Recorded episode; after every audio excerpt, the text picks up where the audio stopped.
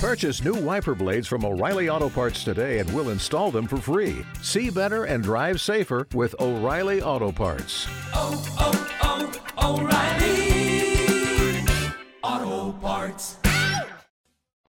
This week on the program, get ready to wait around and do nothing. It's the terminal. I'm Andrew Jupin. I am Krakozhia. I- I'm Eric Szyszka. I'm Chris Cabin. And we hate movies.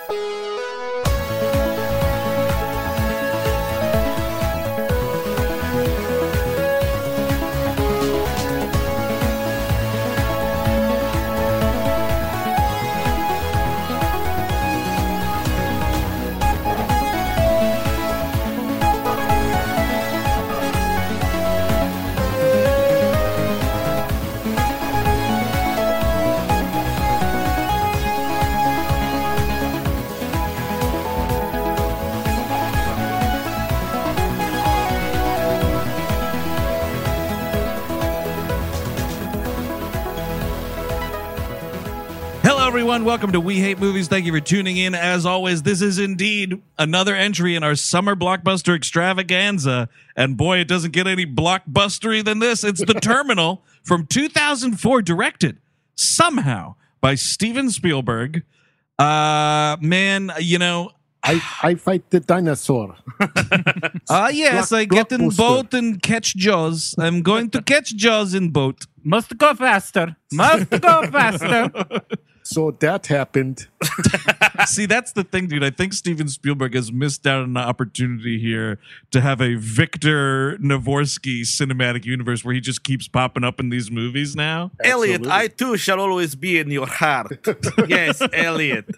You have Little Alien and me, Viktor Navorski. Yeah. Steve, Steve, I really, I really have to say, I don't think he should be in the color purple. I'm going to be 100% with you on this one. I just don't think it's a good idea.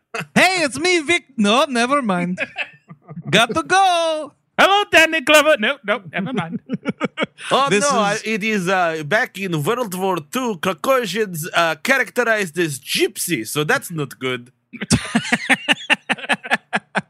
This is, of course, uh, the Steven Spielberg movie where Tom Hanks inexplicably waits around an airport for about. Is it supposed to be a year?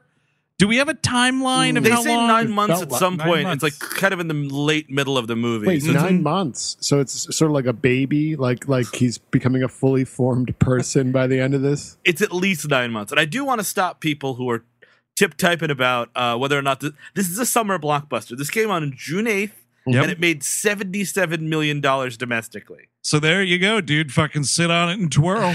And we also like a little counter programming. You know, Yeah. if we, we you know do a little romance or something in the summer. People kiss. That's I have to say it's kind of a in you know this movie is mostly cons. Uh, I was conned into seeing it in the theaters, for example. But a pro here is that they don't get together at the end of this movie. That's true. Yeah. They they couldn't actually get because they uh the original ending was them getting together and then Oh, it tested really? poorly and then they had to reshoot it. Which actually I was, I was reading it kept Ben Kingsley from being in Munich. Like he was supposed to be in Munich, but Spielberg had to reshoot the ending and they only had him for a week or something and they lost Ben Kingsley uh for Munich. But yes, Who, who was Ben crazy. Kingsley supposed to be in Munich? it's a great question. I, I, he's going But to I be mean, gold but- in my ear. But I mean, clearly, it just doesn't work because it's not like they don't have any chemistry, and th- their relationship doesn't make sense. So, like, if at the end of them is them kissing, you're like, well, what the fuck is that? Yeah, like where is that going? You know what I mean? Like the way that this ends. I kind of like that we're mementoing this episode. I'm I'm okay with this. uh, I love the fact that the last thing you see is him just in a cab going back to the airport and I mean, going it, home. It, it makes sense to memento this episode since the lead character sounds like he got hit in the head. yeah, dude. And Tom Hanks is Sammy Jenkins. I remember leaving Ramada Inn with Pete from 30 Rock. yeah, dude, that's right. Sammy, it's time for my ketchup packet. Oh no, wife died from too many ketchup packets. She's Oh no, I mix up ketchup packet and mayonnaise packet. I kill wife. That's something, by the way. Every time this movie has come up over the last 10 years, Eric has done the ketchup packet. And I totally forgot. Dude, we are swimming in not just ketchup, but mustard, mayonnaise, and a little bit of relish if you look close. I forgot about all the packets. so many packets. Well, because this guy's fucking malnourished, living packet to packet. Live packet to packet. Got it. He should Uh, have he should have done the, the castaway and lost all that weight again. Like, cause that, that I think it's safer to live on an island by yourself than in a fucking terminal. Absolutely. Live life one packet at a time. the movie does this twice, which is annoying. The like the airport is waking up in the morning nonsense. I Okay. mean, this is TSA propaganda, pretty much. It is. And they're like greeting all these people like, hi, business or pleasure. Every single time I have come back through customs in New York, it's always someone like, and this is me, a fucking, you know, middle aged white man. It's like, where you been? Uh huh. Yeah. Or where'd you go? Oh, yeah. Was that fun? I bet you had fun. Yeah. What are you doing here? Oh, you live here. Oh, that's pretty fancy. Look at the fucking passport. Like, They always have to act like the biggest fucking pricks. oh man, that reminds me. The last, the first time we went out to LA to do a show, and this was like, I think, well, maybe it was the second. It was around the time like Trump was elected or whatever. hmm And uh, the, the one of the TSA guys stopped me, and he was just like, uh, "What's that name?" So Huh. Ru- that a uh, that a fuck. That a, he didn't say fuck. he was like, that a That fuck ain't- name? that a Russian name, pal? Is that a Russian name? It's actually And none of your goddamn business. I know, Uh, and I feel like this has happened to me twice in, in in like customs and stuff before, and I just I put on like more of an American accent, and less like, no, it ain't, sir. That's a Polish name. yeah, I mean it's it's kind of like, but it is it's a job where your job is to be nasty. Uh, but yeah, he's like they. Uh, you see Tucci, he's like like the eye in the sky there, and he's like, look at those Chinese tourists. They're like, oh yeah, they just go to Disneyland. He's like, oh yeah, you ever see a Chinese tourist go to Disneyland without a fucking camera? It's like, all right, that that's the movie. Yep. Welcome to 2004. Oh my and God. That's the Yep. movie. Was it a camera line? I thought it was kids. no, no, No, it's a camera. Camera line. Oh, which Lord. is it's so much worse because Tucci may as well have been like, uh, excuse me. Just last week, I watched an episode of Tiny Toons, and there were a bunch of tourists from China coming to the University, and they all had cameras and Hawaiian shirts on. Where are the cameras and Hawaiian shirts right here? They really should have the Sherlock BBC music when he's looking at them, like deducing that that's what's off. That's what. Yeah, that, no, they're all correct. Uh, Of course, he's right. Of course. Of Yes. course, and then they all like run away. First of all, where are you running to? But then the security guards like swarming them. Like what? And what is what does this even mean? Were they Chinese spies? That's a I- great question. Yeah, were they Chinese spies? know. Is this some sort of a terror attack? Is this, or are they just like smuggling themselves out of the country? Like question mark, question mark, question mark. I also feel, by the way, speaking of the time period in which this movie uh, was released and takes place in, as far as I can tell, yeah, right, in a post 9 11 society, others are going to be cool with Stanley Tucci just letting this person live in the airport. Well, Okay. Well, if he was one shade darker, he'd have he'd have a fucking Yep. car battery right up his nuts. Yep, you're totally right, dude. If even fucking Diego Luna was in this role instead of Tom Hanks, you're totally right. Car battery, two nuts. For poor Gup, poor Gupta. Oh no. Oh, oh, No, Gupta. no, no, sir. Gupta, Gupta, who we're told is going to be deported at the end of this film, they're just gonna fucking that guy's disappearing. That's all that's gonna happen. Yeah, Yeah. Did you guys see it was supposedly like based on a true story? Yeah, the Iranian guy who lived at Charles de Gaulle Airport for like a really long time. Yeah. Um, yeah, I, I, I guess that guy's like got to be dead by now. He's alive, uh, is he but he's still alive? he no longer uh, living at the airport. Uh, thankfully, uh, he was paid two hundred fifty grand for this movie, and he also kind of went crazy. Is what happened? Oh, Like, is that he was calling himself like Sir Alfred by the end of it, like which it makes Huh. a ton of sense because you would go fucking Yeah. mad. I just went to his Wikipedia page and it says autobiography. In 2004, his biography, The Terminal Man, was published. And then it says it was reviewed as being profoundly disturbing and brilliant. Holy shit! Well, that's the thing is like this movie is Steven Spielberg, uh, who I love. I mean, uh, at his absolute nicest, and that's a big problem. Like Absolutely. this movie should have like shades of Brazil in terms of like uh like bureaucracy gone mad. You know what I mean? Forms and shit di- Right. dictating people's lives. Yeah. Like, c- any kind of uh, uh, claustrophobia, paranoia, Maybe a co- jingoism, all of it. Comedic satire angle with that Brazil idea. Like something, give me something. No. But it's very Capra vibes. I Yeah. feel Yes. like Oh, big throughout. time. And he's so much better when he's trying to be Preminger or Hawks. But this is like insufferable. Mhm. I mean, this and uh, Kingdom of the Crystal Skulls breaks up what is otherwise an incredible decade for him. Yeah. Well, and he- these are his worst, I think. I mean, speaking of the the whole Hawks angle, like check out our episode on Raiders of the Lost Ark on uh, Patreon, patreon.com slash we hate movies. That's, very true. And th- I mean, like even oh, um, that's uh, John Huston. Never mind. it's okay. in any event. But no, he um he had, he did Catch Me If You Can, which is such a better movie than this. And he's like, you know, I had such a good time making that movie. It was like so low stakes and like light, and everyone could feel good about it. I wanted to do more of that. But that movie has stakes and like Oh, characters and like big big movement and like is gorgeous. Yeah, th- I mean, Catch Me If You Can. It's interesting because uh, one of the things I said when the movie hit credits when we were watching it a little while ago was like, this is so low stakes for him that like it's not worth his time. He's Yes. not this kind of a director. And then you can look at something like Catch Me If You Can, which like there's no sci-fi elements. It's also based on a true story. You know, it has big actors in it, all the same stuff, but it's just like that much bigger of a story Yes. and you know, while still being in like a grounded thing there's no magic or sci-fi or whatever And I mean, it's still like globe trotting, and you've got the what do you call it there? The the the, the period piece angle of it. So the costumes are outrageous. Like it, you've got stuff to like chew on in that, as opposed to like literally a commercial for the Discovery Channel or whatever the fuck I'm looking at. also, also, the character never changes. He's a great guy from beginning to Yep. end. Like Yeah. the, the, oh, the world has to realize how great he is. That's exactly what, happens. I mean, what kills me about this character is you don't know anything about him. Like, so he comes from this fictional country, Krakozhia,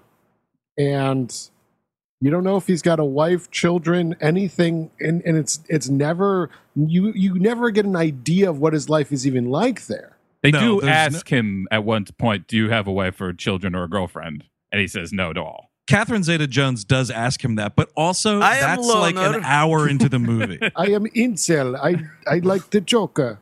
uh, excuse me, Borders Books. Do you have Catcher in Rye? yeah, so he like um he comes through and they're about to stamp his passport, but uh oh, there's a problem. They bring him up to Stanley Tucci, who informs him. Stanley Tucci's eating this lunch, by the way. I I really I, I I have a hard time believing that Stanley Tucci has ever eaten the big bag of the the barbecue lays. I really I saw that it just seemed it read me as wrong. What if what if he had some of it with lunch and he saved the rest of it for an afternoon snack? You can't. well he had a- none of it because he fucking punched it and threw potato chips all over this immigrant that he despises It's true. It might be just a punching bag. yeah, it's, to make his point. Yeah, he's just saying like, hey, look. Uh, so overnight, uh, Krakozhia was uh, taken over by rebels or whatever, or insurgents, whatever you want to call it. I mean, I don't know the politics of the Krakozhian I government. think- I don't. I wouldn't want to disparage these rebels. They're probably on the right side of history. Well, I think it said it was a military coup, so that Yeah. could go either way. Yeah he's so like uh, they temp they like temporarily like don't have a functioning government so like they're not being recognized as a country by anybody yes, is the and, idea and he's like, and at the beginning of the movie, Hanks is uh, or uh, Viktor's Engl- grasp on English is very bad. He gets much better at it as the movie goes on. Thank God, because it's just so annoying. Because he's like, Krakozhia, yes, I Krakozhia. He's like giving him a thumbs up, and he's like, no, no, no. And there's no Krakozhia. Krakozhia don't exist. And he slams these chips all over him. I mean, the, the performance of in this film by Tom Hanks for the first like 30, 40 minutes reminded me of Mrs. Doubtfire when when Robin Williams is trying to like jam her phone with a bunch of like bad candidates. It's like I am job. yes. I am job.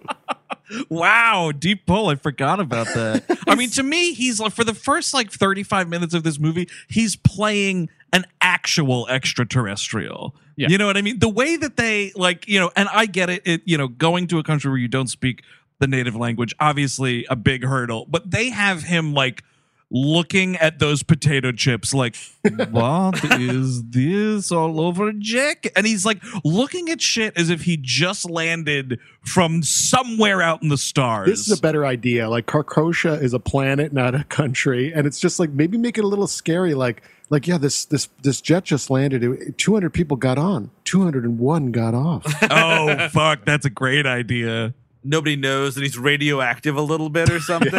just a little bit They do the wand on him, and like by his dick, it keeps going. "Wow, wow." I bring you love. Uh, Break his Hey, legs. He's bringing him love. Don't let him get away. he uh, is. Uh, where can I buy Nike shoes? Hey, huh? That doing anything for the back row of audience with stupid people? You know Nike. Also like this movie the story of this movie shouldn't exist because you are not sending this person back out into the airport until you get someone who can speak his language down there and you can like ascertain that he knows what the score is not just fucking let him out into the wild like a bird They act like it's so hard to get an interpreter for him whatsoever. It's like I know maybe in his fictional country it's not exactly Russian, but get someone from the Eastern Bloc. There's a, you know how many of them live in Brooklyn? an interpreter or like a, like a cop next to him like some security official they're just like looking at him through the surveillance cameras the whole time And I mean, he even later on in the movie, like he speaks Russian to this other guy, so clearly they're close. Their languages are close, like, close enough. Exactly. Like it's a Slavic language. Find someone who can speak Russian. That's not hard in New York City. This whole note, and they say it later in the movie when he's dealing with that Russian guy who's freaking out about the medicine. They're like, yeah, we got a translator on the way, but he ain't going to be here for another four hours. And I'm like, what are you talking about, anybody? Like, do you understand that this movie takes place in New York City? Come on. Well, I mean, it, it doesn't because it takes place in a J, uh, JFK uh, airport on Mars. I mean, in, in the year 2099. I mean, I, I, I, I, it's been a while for me and JFK, but man, oh man, has it never looked this good. Yeah. Uh, well, we should point out here, production wise, this is a completely fake structure that they built for the movie. For sure. Uh, but yeah, you know, especially a 2004 JFK, I have to say that new like Terminal Five is pretty nice out there. this is like the interior of the moon airport in ad astra which also had a hudson news so it actually works Yeah. Yep. Did it have a Burger King? it had an Applebee's. yeah So oh yeah. Tucci's like, look, um, we're gonna sort this out very shortly. Uh, and he's like, immigration lawyers, like, absolutely not. Um, no, he doesn't say that because it never fucking comes up in this movie for some reason. But he's like, you just wait in the terminal and we'll sort this all out. Yeah, I mean, Stanley Tucci even says like you don't qualify for anything, not even not even asylum or anything. But it's like his fucking country got took over by a military coup. I'm sure, like, yeah, someone would have helped him. And then it's funny because watching the movie, I was like, huh, is this really a movie about Steven Spielberg commenting on? And then I was like, no, no, no, no, no, we're not Yep. doing it. No, no, no. There is none of that here. This is indeed Capra Town, nicey, nice, nice, nice. And Tucci is only going to be like sort of ish a bad guy and not be punished by the end of the movie. And lo and behold, both of those things came Oh, true. but it would be in Tucci's interest to get him an immigration lawyer and get this guy out of your fucking airport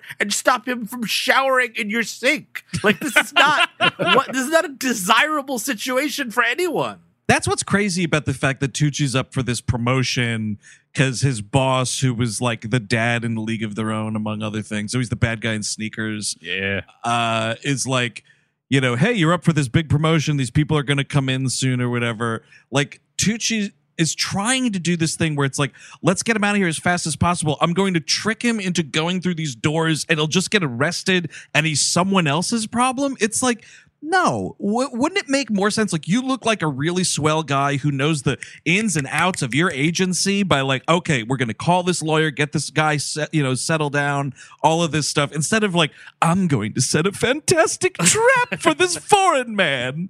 Like, yeah, he would go to a halfway house or something, and then it wouldn't be your fucking problem. Like, it's okay to not have this guy eating the your trash like fucking Slimer.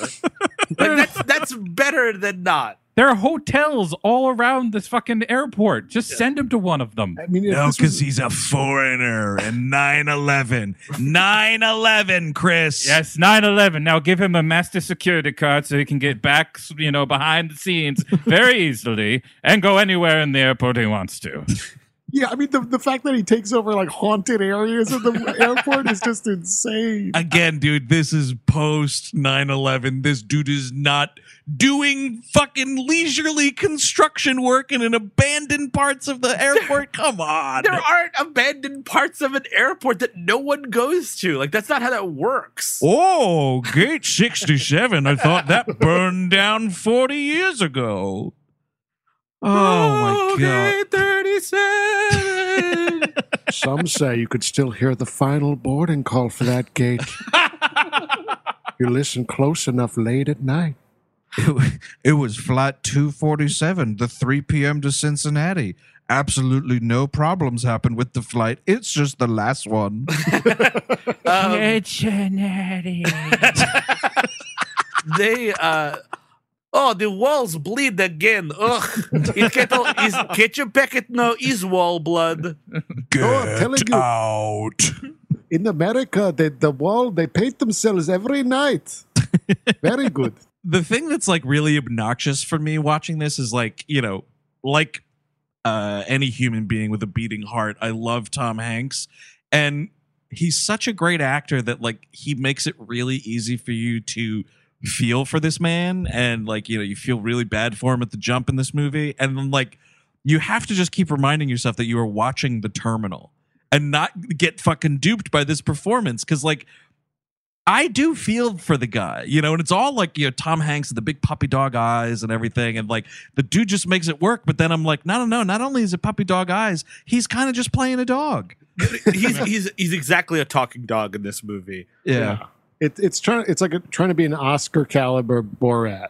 Yeah. Yeah. And I, and I- know Borat comes out later after this, but I feel Yeah. like this informed Borat. Poochie the movie.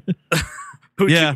borat was definitely uh, at least on the the hbo show at this point so yeah. That's true. He had been doing it on Daly Yeah. G's show. but Uh, yeah, because it's it's this thing where like he doesn't understand stuff, but everything he does is so earnest and sweet, and like he doesn't have an interior life. He's not like, oh, this is terrible. Like he's not like just openly weeping in the terminal like most people would be doing. Well, that's the thing. Like in like you know we were comparing this to Castaway a second ago. Like in Castaway, you have those moments where Tom Hanks like he gives up and he's at the end of his rope and he's like crying and screaming. Like not that this guy has to be doing that, but there's got to be more than him. Like okay, I wait. I mean, I, I would again like I would rather I would not hang. I might not hang myself on an island stranded. I would definitely hang myself at an airport. That's for sure. oh, dude, if it was an island, I'm just gonna live out my last days, dude. If it's like a paradise island, Right, of is, course. you know. But with the whole Croatia angle, it's like where? So I, I know you know he doesn't have anything tethering him to reality. There's no family there anymore. I guess his father's passed, but like he presumably lived somewhere, and he doesn't. He's no concern over what is happening to any of his eh, possessions. Back home. exactly. Where's what's happening to my apartment right Yeah, now? You that's know? nine months, dude. That's huge. I mean, he does process it. Like he cries when he r- watches the news about it. But the thing is, he processes it immediately. Like there's no long lasting problem with this. Well, that's the thing, Chris. Right? Is like he processes because I like for some reason this coup is like on every news network in the movie. So you know he sees he processes that immediate reaction of like his homeland is no longer there. But like I'm talking about like oh I've been in this airport for fucking eight months right now. I'm losing my goddamn mind. You At know. the very least, he wouldn't be eating Burger King all the time. He'd be getting that duty free vodka. Yeah. oh yeah, dude. Got to stop by the duty free shop. Make it double. I am now alcoholic. no, but you have to make him as childlike as possible. Yes, so he never the- he doesn't drink until the end. Um, And he's- uh, he uh, he gets all these food vouchers at first, so like you know, don't worry, we don't want you dying here. You uh you catch the the details on these uh food vouchers? I did not. So we're talking it's 2004, it's New York City in an airport. And these pieces of shit are giving him $10 per meal vouchers. And if you look at it, it's like $10. And then there's a checkbox and it's like lunch, breakfast, dinner, or whatever. Like, good luck living on that. Hope hope you like the dollar menu. Hope you like those fucking ketchup packets. Um, but he loses them because uh, uh, let me pull up the actor. He's oh, gr- Kumar Pallana, the dude who was in, in a ton of Wes Anderson movies. Yeah, Yes, he I, plays- I, always, I always call him Mr. Littlejeans because of his name in Rushmore because I think it's just such a weird name. it's a wonderful name. I, I always think of him as Pagoda because he stabs Gene Hackman in the stomach, which is pretty wonderful. He's great. Uh, but Um, he's uh, but I do love but he like steals all of his it doesn't steal like he's got he's got this shit all over the place while he's trying to get himself together and he winds up this guy throws them all away in front of him and he's like can I look in garbage? He's like no you need an appointment. It's like "Ah, okay okay. That's a that's a joke that just doesn't work because then like later when he finds him again, he's like, "Do you have an appointment?" He's like, "Yes, appointment Tuesday, nine thirty. Here I am, appointment time." And you're just like, none of this was super established. But also, And- like, is he really that stupid that he's like, oh, that he's going to save that garbage and I can get it back on Tuesday? yeah, that's you're totally right, dude. Like he understand. Like I'm presuming in Krakozhia they have dudes that sweep up garbage and throw it in a trash can. Like he understands Nope. what happens when something goes in a garbage can. Garbage everywhere. I mean, they keep that like a secret for most of that. Like you, you never really pin down what he does or does not understand, even in language. Like it, it just like goes wherever it likes to, just to fit the script. Yeah, exactly. Like some things he'll know immediately what to do, and then other things it's like you might as well have a giant cartoon question mark above his head. He, Uh, he- th- that meal voucher thing happens, by the way, because he uh, tries to help a spoiled little shit and like breaks something in the fucking uh, Oh, the suitcase. suitcase, which you have to be like, you would have to be Arnold Schwarzenegger to actually puncture that thing like that. I would say he's a little bit of a. She is a bit of you know. She's like spoiled. She's like, "Daddy broke my thing" or whatever. But you know what? Keep your and I'm gonna be a little racist here because it's a fake country. Keep your dirty Krakozhian hands off my goddamn suitcase, okay? Well, he's just trying to help people, dude. That's the thing. He's just a big, lovable puppy dog that, you know, wants to help anyone. But also, like, yeah, where is this super strength coming from? He decimates that suitcase. I've never seen anything like it. He's Shrek, dude, and he's just he's sad to be away from the swamp of Krakozhia. um, so this is like, yeah, he, he he now he has no food, no, nothing. Um, this is what he does. He eat the ketchup packets here because it's really important. It's a couple of scenes where he's making it's like it's like It's a sandwich. he's yeah, he's making condiment sandwiches basically because Huh. he's got and not Triscuits, but um Pla- uh, Premium. saltines, yeah, premium saltines. brand saltines there. Yeah, and he's just like yellow ketchup on there. Oh, yellow mustard. Yes, he great. would I- I guess you'd get this from like a, a place that serves soup and they just kind of have those around, I guess is the idea. The crackers are a big mystery to me. Obviously, the packets that's anywhere, but a box of crackers, I don't know what's going on.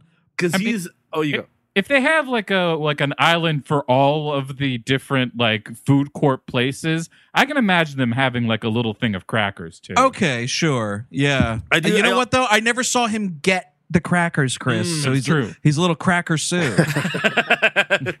Tom Hanks is a cracker Sue.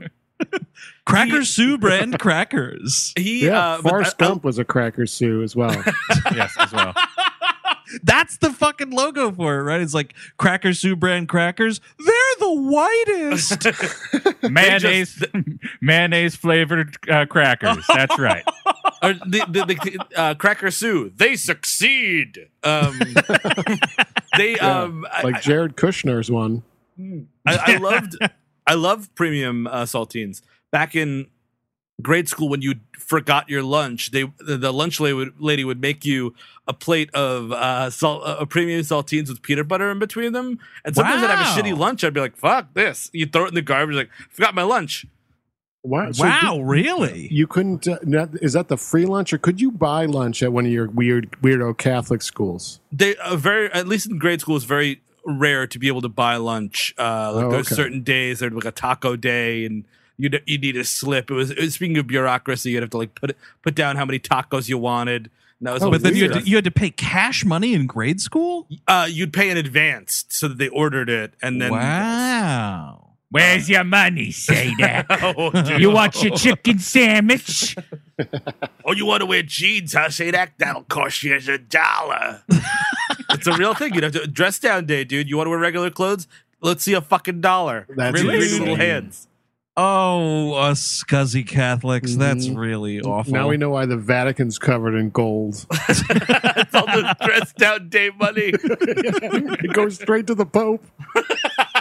So like he makes a uh, uh like a, a a makeshift sleeping area for himself in this abandoned part But of the airport. and it's the abandoned part of the airport, but there's got to be somebody anywhere near because he is slamming and slamming, mean- and like somebody's like, "Excuse me, sir, are you okay?" It's, it's it's one thing to be an abandoned part of the airport, but this is like a fucking Scooby Doo set. Like, why is why are there still chairs there that are like half torn apart? Like, I feel like they would have demoed some of this if they were actually containing this area. I think you're right because later when he somehow just gets a job with this contracting team and he's like, you know, where are you working? And he's like, oh, he says Terminal 67 or whatever. And the the foreman is like, Terminal 67. We're not going to be out there for 10 months. And I'm like, okay, so like if this is all plotted out and you have a timeline for when you're going to be renovating this part, like why would that shit all be there? Like it does just look like an abandoned, like haunted mansion or something. Yeah, Terminal 67? Well, it makes no sense. What the hell are you talking about? You're hired. Terminal 67 isn't that where that little girl got ran over by that baggage cart so many years ago? She went under the wheels. Uh, so Tucci finds out from uh, not Jackie Gleason here that uh, he's up for acting field commissioner. Uh, just barring like some people have to come in and evaluate him, which will be very not important later. Well, it's like And a this police is- academy movie. All right, Yes. L- Lassard. In two weeks, here comes the big fucking promotion, and and we're gonna make sure nothing goes. I'm surprised this- this doesn't end with like Tucci with a cake on his head. Totally. I mean, it kind of would have been a better movie if it did. But yeah, like those rascally kids from Chugalug House are going to fuck over Stanley Tucci. This is also where there's a fucking terrible, like, he's trying to show this boss, like, how great he is at this job. And he comes in, like, swinging dick, like, ready to go. Cause the guy, it's one of those, like, it's your job to lose kind of a thing. And he goes, uh, Tell the parents from those kids from Long Island that they shouldn't have gone to Jamaica. And like holds up this huge bag of weed. You're just like, man, I guess you did it again, dude. You beautiful minded another fucking group of travelers. I do love his boss. It's a real Joe Don't Baker. You know, what? sometimes those don't work, but that time it really worked. Oh, that was that was perfect, dude. That was the square peg in the square hole. That was excellent. but the thing is, I don't even care if they work anymore. oh, we know. Uh, you do see him like kind of bathe a little bit in the Oh, sink, which I mean, like, Mm. here's the thing: later on in the movie, when he like gets a Hugo Boss suit and all this shit, Ugh. he smells like shit because Yep. he's not taking real showers. He's not washing his taint. Like that doesn't go away. You can That- fucking put as much soap in your underarms as you want. Your balls smell like shit. I'm That not. so- a great point. I'm saying no asshole washing here Exactly. at all. Not not at, at all.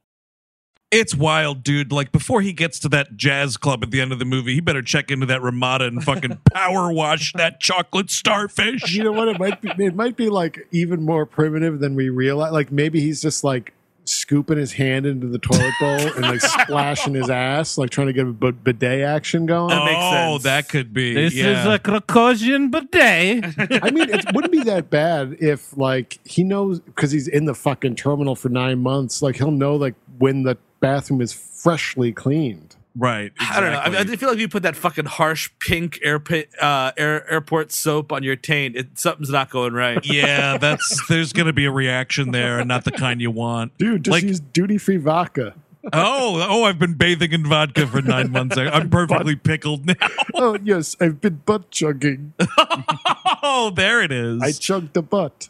Uh, the other thing about the way he takes a bath in this sink is like, because again, like he is, it, it- we're told a person with all of his faculties, right? So like, there's not an ounce of like uh embarrassment while he's doing this. Like he is fucking shoving water into his armpit, splashing it all over his chest and everything. And people are like coming in and out of the bathroom, and there's never a moment where he's like, "Oh God, this is humiliating." He's a I would- human Beethoven at this point. You know what I mean?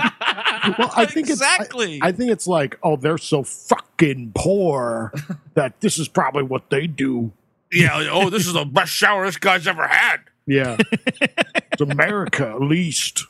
Uh, and then in, in classic America, by the way, fashion, Tucci is like they spot him the next morning because the guy is like, there's a man in the bathrobe walking through the concourse, and it's obviously Tom Hanks, You and he's smell his immediately from a mile Yeah, away. totally smell vision on the security camera. People are just falling down around him. oh, they're dropping like flies out there.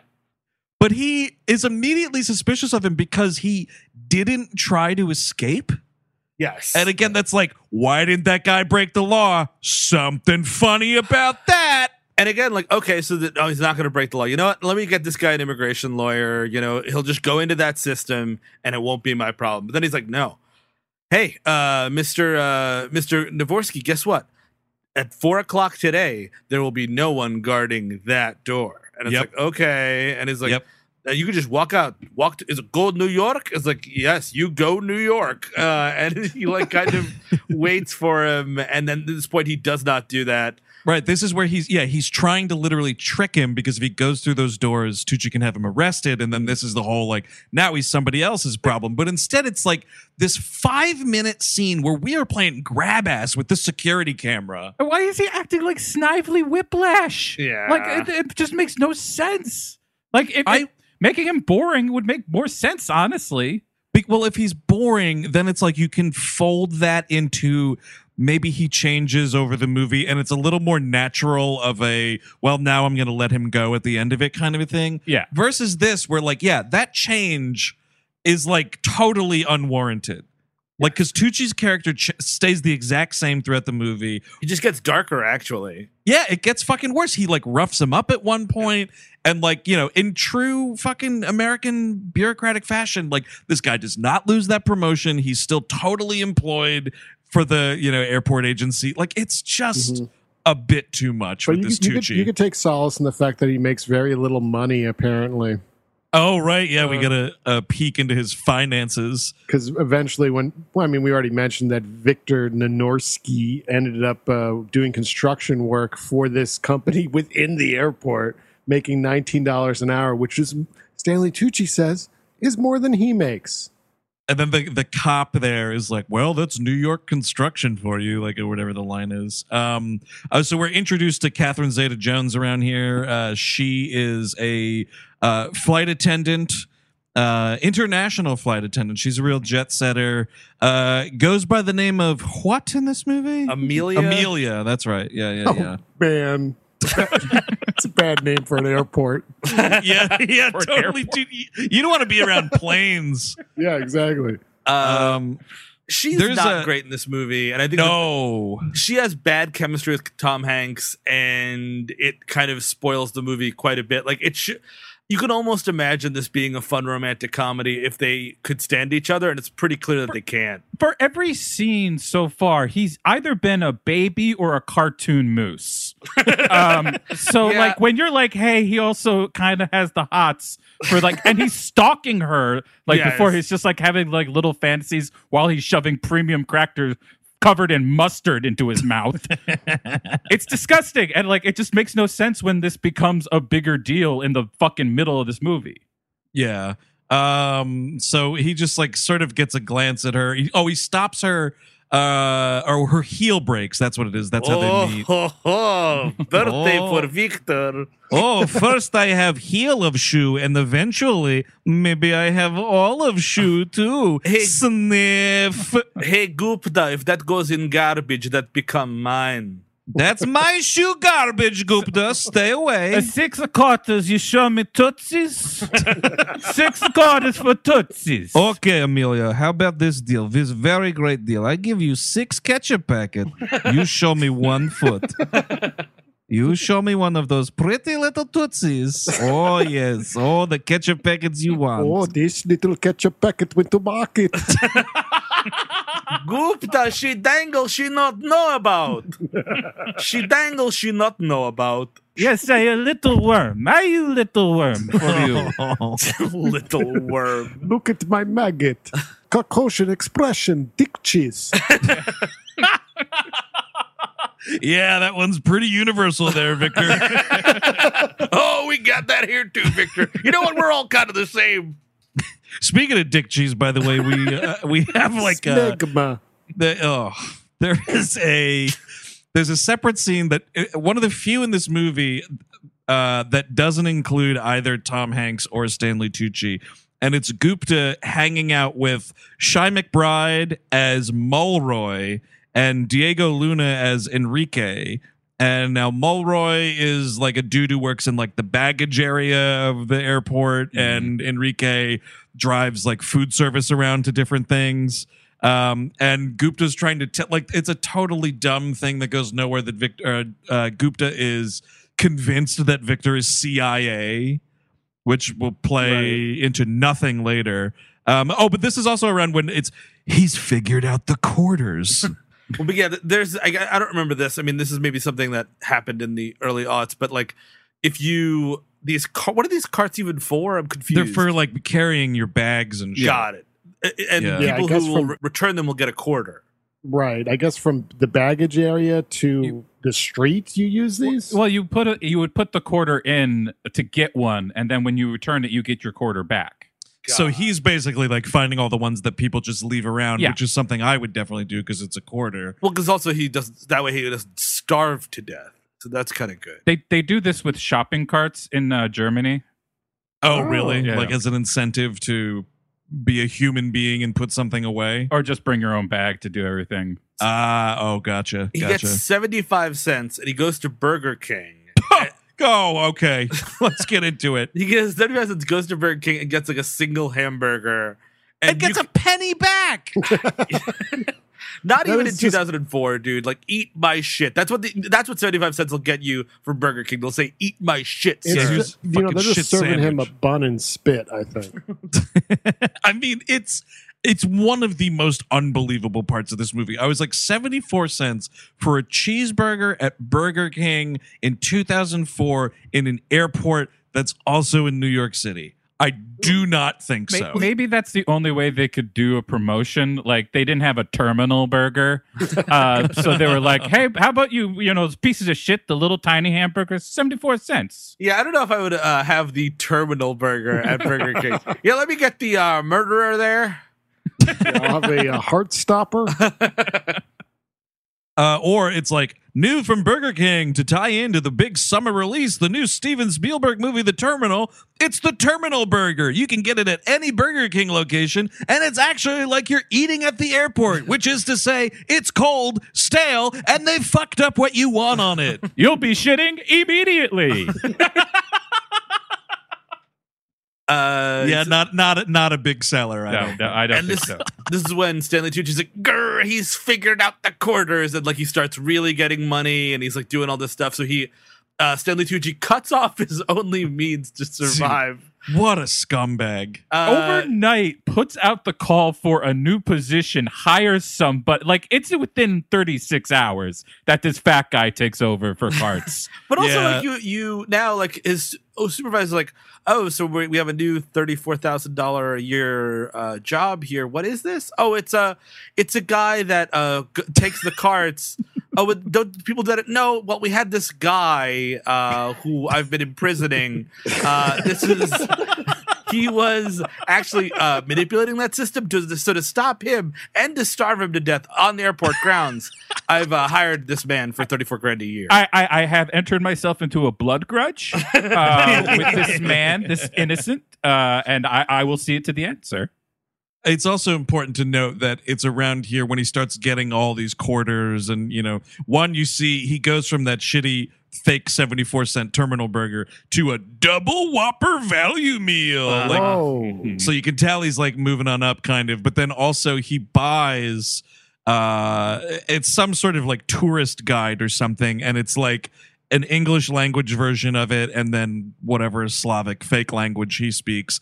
And so that's how he teaches himself better english is like cross-referencing the two books. He's reading like an ad about friends being set in new york or whatever and so you just see it's that's the only time it's like a two second thing like oh this is how he's going to speak way better in the very next scene don't It is- worry oh, about It it is so weird him just learning English. At least have him go to Hudson News and get like a Russian to English thing. Like just would make make him some speak sense. Russian. Former satellite state, probably. So Yeah. why not? Or, you know the difference would be like a couple of letters in their alphabet probably And Maybe You know he's planting himself in front of the TV watching it. That would be something. Yeah. Maybe, but like, also, do you know who are in airports all the time? Journalists. And if you get one guy to talk to him who knows his language at all, you have a fucking Ooh. story that will kill you. Good call, Chris Cabin. That is the Snowden maneuver. Uh-huh.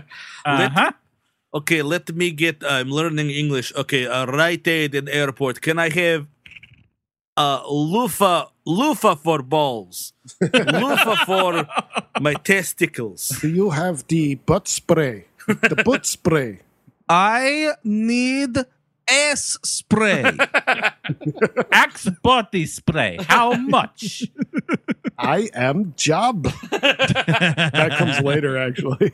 But you're right. Like no, and, and that's I, I kind of imagine that's how this movie could have ended. Is like some journalist like finds him and she, like that. That's actually a better move for Catherine Zeta-Jones if she's a journalist instead of this uh, uh, flight, attendant. Yeah. She's just That like a journalist, and she like gets interested in this story, and she breaks it, she solves the case, and the whole city rallies behind Viktor. Yada yada yada. That could still be nice, but at least it makes some sense. Yes, it would actually give her character something to do instead of being this like put upon flight attendant who sleeps with married men. This is the characterization, and that's it. We don't go beyond that. No, no, it's just kissing Michael Nouri. That's your whole fucking job for the first half of this movie. It's a Yeah, job who- I'll take. Good work. Who if is you can this guy, by the way, Kevin? He's the he's in like every Law and Order iteration there is, but he's also the hunky fucking boyfriend from Flashdance, and he's Kyle MacLachlan's partner in The Hidden.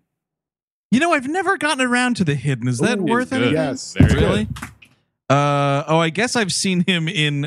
Uh, I don't remember him in, but I've seen him in the film The Proposal. I feel like he might have been like a guy that Samantha bangs in Sex in the City, but I can't be completely sure. he's just like a handsome guy that pops up and stuff, Yeah. and you know he's, ag- Gotcha. he's aging well. He's a silver fox in this movie.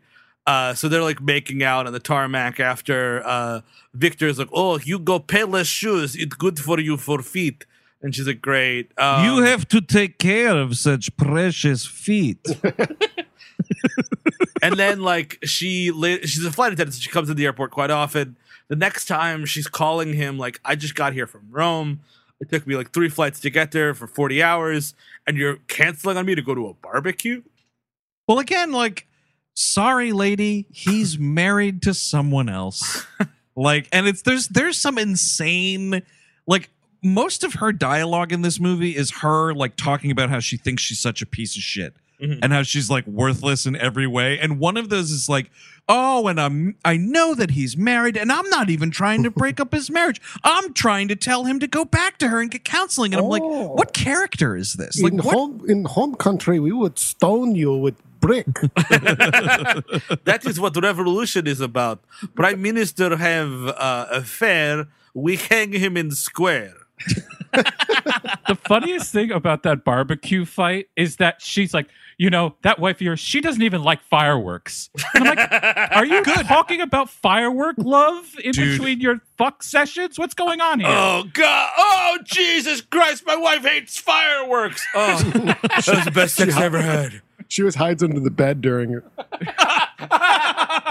I mean, I got to tell you also, after, I mean, there was some, we're recording this, I should say, on July the 6th of 2020. Uh, we had absolute mania here in the city with fireworks on July 4th. And the fact that she like said that line, like, oh, your wife, you know, she even hates fireworks. I was like, yeah, that's a quality in the positive column for this wife. Well, because because- fireworks are terrible. Well, because she has to wear a thunder shirt every time. It's really tough. It's tough. Uh but so she's like sobbing and like Navorski is like listening to her like she's not on an airport phone he's next to it trying to do a fake phone call thing God and, damn, this is bad. and she's like you're a fucking creep and he's like no no i'm on the phone and she t- pulls off a sticker that says like the phone is out of order sticks it to him is like and she's like, by the way, you're masturbating. Right? Could you put your dick ab- away, please? did you ever see multiple big silence of lambs kachak That guy was actually mayor of Krakozhia for several years. Look at the blood. Mayor multiple MIGs. Brought about great health care for Krakozhia. Oh, around here we learned that Diego Luna's a fucking creep, by the Oh way. Oh yeah, because uh, every day uh, Viktor goes to uh, the immigration bureau uh, in, or whatever the hell uh, customs again to try and get his like a, a- day pass or or a, a his visa stamped. But every day, Zoe Saldana, uh, welcome to the movie, has to stamp it rejected, and she like keeps telling him to get the fuck out of her face, but she's really nice. Um, but the whole thing is like, you know, Diego Luna's like, all right, dude, here's the deal. When you go into that office every day and get rejected, I need you to start asking her shit about herself so I can learn more about her. And in return, if you tell me all of her little factoids, I'll give you like free food from the service card or whatever. That's again, this is how you make a bargain with Garfield, not a fucking Yeah. human man with feelings. This is just so stupid too. Like he's gonna woo her with these tidbits. Also, I'm sorry, like food for information, that's prison. like replace that sandwich with a carton of cigarettes, that's definitely prison. Nothing is cute about it. Yes, and you're right, Eric. Like she, he's just like catfishing her from long distance. Yeah. It's like a reverse Cyrano de Bergerac. Like it's like the goofy person comes up for the hot Diego Luna. And Totally. it's like it doesn't make any sense. How could you trust anything Viktor tells you? Like, oh, really? She likes to eat shit off of a plate. Like, like, like I mean, what? In Viktor's broken English, how is it going to translate? She loved movies by Dusan Makavejev. Oh Loves oh my them. god. Her favorite film is Sweet Movie. you watch the Sweet Movie, you'll see. It's very sexy. Also, someone take a definite dump in film. Uh, oh, well, he finds out hilariously that she's a Trekkie uh, and who had a boyfriend, but he cheated on her. Oh, that- this is the uh the IMDb writer about to write that trivia. Oh Jesus! Do you know that she she's like the move in this movie, but then later on she's in the uh, mom. Stop everything! Oh, that's good trivia. Also, could you imagine a girl like in Star Trek? Oh my god! 15 upvotes. Uh, yeah, that found was that interesting. Oh, yeah, you know, I found that interesting. Yeah. Oh, say interesting. Thumbs up for that. Oh, you know, you connected the the easiest part of the movie to the easiest part of her career. Pretty interesting. Oh, you're right. There is an episode title in this movie. Good work. You get a, a thumbs up. A thumbs up for you.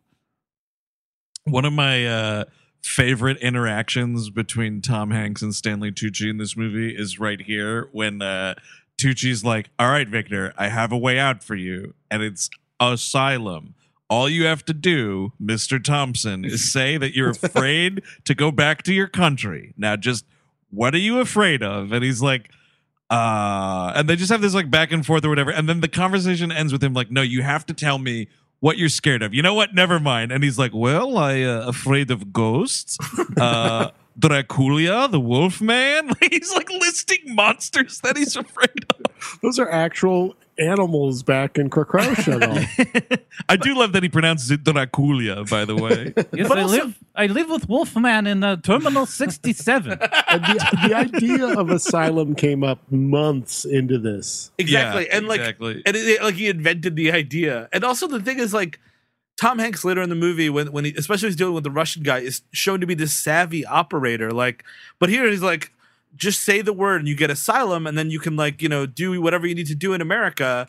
And he's like, oh no, I'm not afraid of Krakozhia. Krakozhia, friend. I like puppy dog ice cream. Yay! it's like, dude, it can't be both. He can't like he should be able to figure his way, his reason his way out of this situation, as opposed to exactly. do, do we watch Blue's Clues next? yeah, he's like a, he's a forty plus year old man, and he's got zero opinion on the fucking political strife within his own nation. Yeah, yes, exactly. oh, fighting bad. Ugh. But Krakozhia good. People fighting in Krakozhia also from Krakozhia? Mmm, my head hurt. Time for ketchup packet. I they shoot my grandfather in head again. Uh oh. Well, that's Krakozhia. Love it or leave it. Well, as Krakozhian Orthodox Jew, my people are uh, very persecuted. What's that, Viktor? Oh, nothing. I, na- I say nothing. no, Subaru. Let's have more Subaru. Uh, so he's he's got this deal with Diego Luna. He becomes friends with him. That kind of gets him in with Chi McBride as well. Uh, they go to this poker game. Oh, dude, what are we doing here in this scene? It is really something. We have such highlights as it's midnight and we're all just still at work playing cards. Again, at an airport, I don't think so. Like, they've been there all day. I don't think the airport, especially again in 2004, is a place where you can just fucking hang after work. It's at a Barnes and Nobles where you could like just get drunk afterwards. Yeah. yeah, I'm not seeing any like military officers anywhere. Yeah, we're all the dudes It's- with the machine guns. it's- This is America. It's just Barry Shabaka Henley and a couple of other people, and that's it. good good call referencing Barry Shabaka Henley by the way. I fucking love that dude and he's like the the number 2 to Stanley Tucci basically. Yeah, Um he's credited as Thurman. I mean, I don't know if we ever actually see his name in the movie anywhere, but like fucking love that dude, man. He's in uh, Collateral among other Oh, he's Yeah. most recently I saw him in um Dolomite is my name for a hot second. He's in that movie. And he's doing he's actually doing a really good job with this movie because he's very like sympathetic towards Viktor, but also like it's his job, so he like he does hold the line for Tucci as well. yeah. But I, I love so this scene is like Viktor gets invited to this poker game uh, by Diego Luna, and Gupta previously was like, he's a spy. We're afraid of him. He's a spy. Uh, and he's like, well, the only way to find out he's not a spy, and it's a silly scene where he goes through uh, ba- a baggage inspection X-ray. Huh. Dude, Yeah. oh, oh, I have cancer now. Excellent, hurrah! Totally. He should be coming out the other side of it holding his little Planters peanuts can while his teeth fall out of his mouth. It's Um, fucking so insane. everything hurt all over body now. and they're uh they're playing poker for un uh uh, un what do you call it there unclaimed, items that, uh, yeah. items Yeah, that the, the lo- lost and found. the found. lost and found that no one picked up. Yeah yes and it's a there's a there's a, a marlin swordfish kind of a thing that's fun and we end at the end of the night all right gentlemen here comes the prize piece for tonight and he uh, diego luna pulls out under ladies underwear and he's like it's Cher's panties and everyone's like oh fuck chi mcbride by the way there's some darkness behind this character Yeah, Absolutely.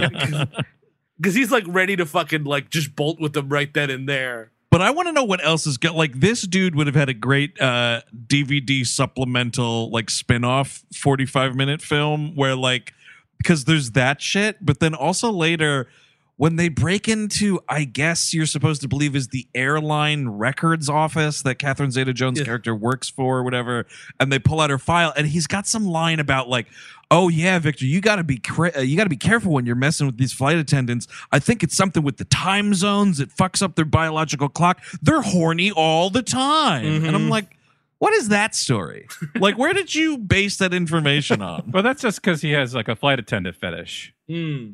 I want to see it. That put that in as supplemental material in the movie. This whole panty thing is insane because Viktor's like, "How about we share panty? We sn- we each sniff and pass along." Okay, Monday, Wednesday, panties are with me.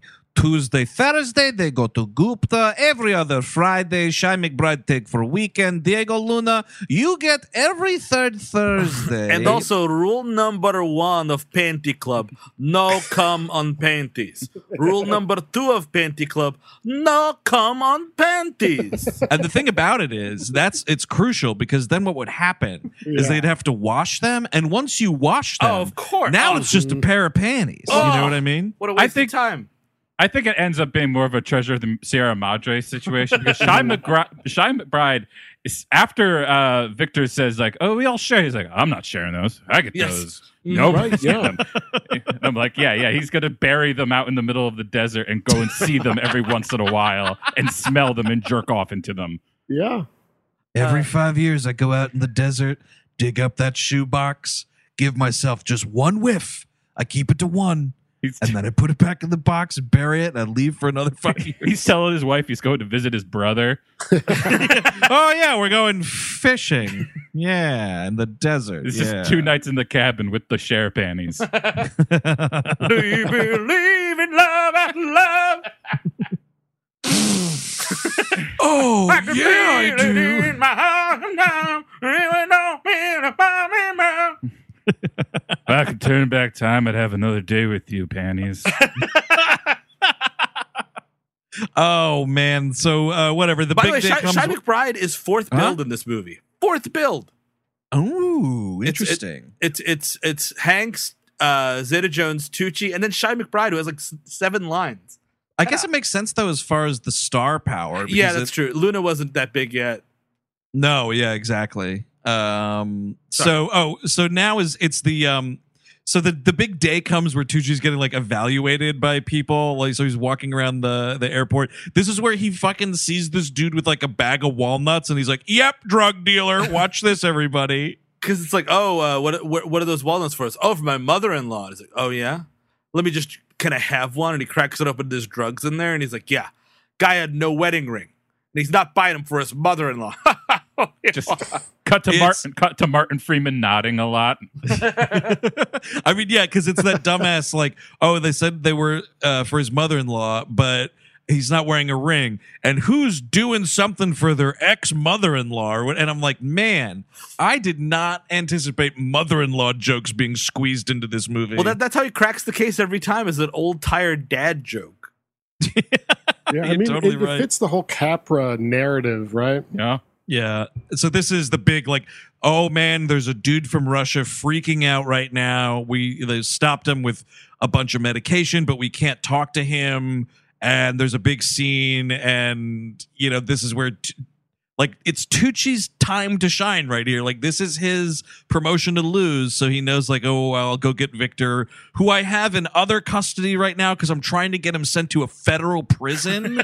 That's like a crazy phone call that he has for two seconds, and I firmly believe that the guy on the other end tells him to go fuck himself and hangs up the phone. Well, because he found out he makes nineteen do- the the the C where he finds out he made nineteen dollars an hour, so he puts him in prison for Yep. joining Yeah. the union. We should quickly mention that, like, I guess this was Viktor's job back in Krakozhia because he could build walls and shit Yes. so well. Yeah, he says he's a contractor. He also tries to get a job at the Discovery Channel store. That's a lot of fun. There's a whole montage where he's going through an airport, taking help wanted signs out of the window. Like that doesn't happen at airports. when the fuck have you ever seen a help wanted sign Well, at an airport? You know what? I'm boarding a flight to Sacramento in five minutes, but you know, maybe I do want to work at the fucking uh, Jamba Juice at JFK. Exactly. Give it all up. Give it all up. Abandon your life and work at the Baskin Robbins on floor two.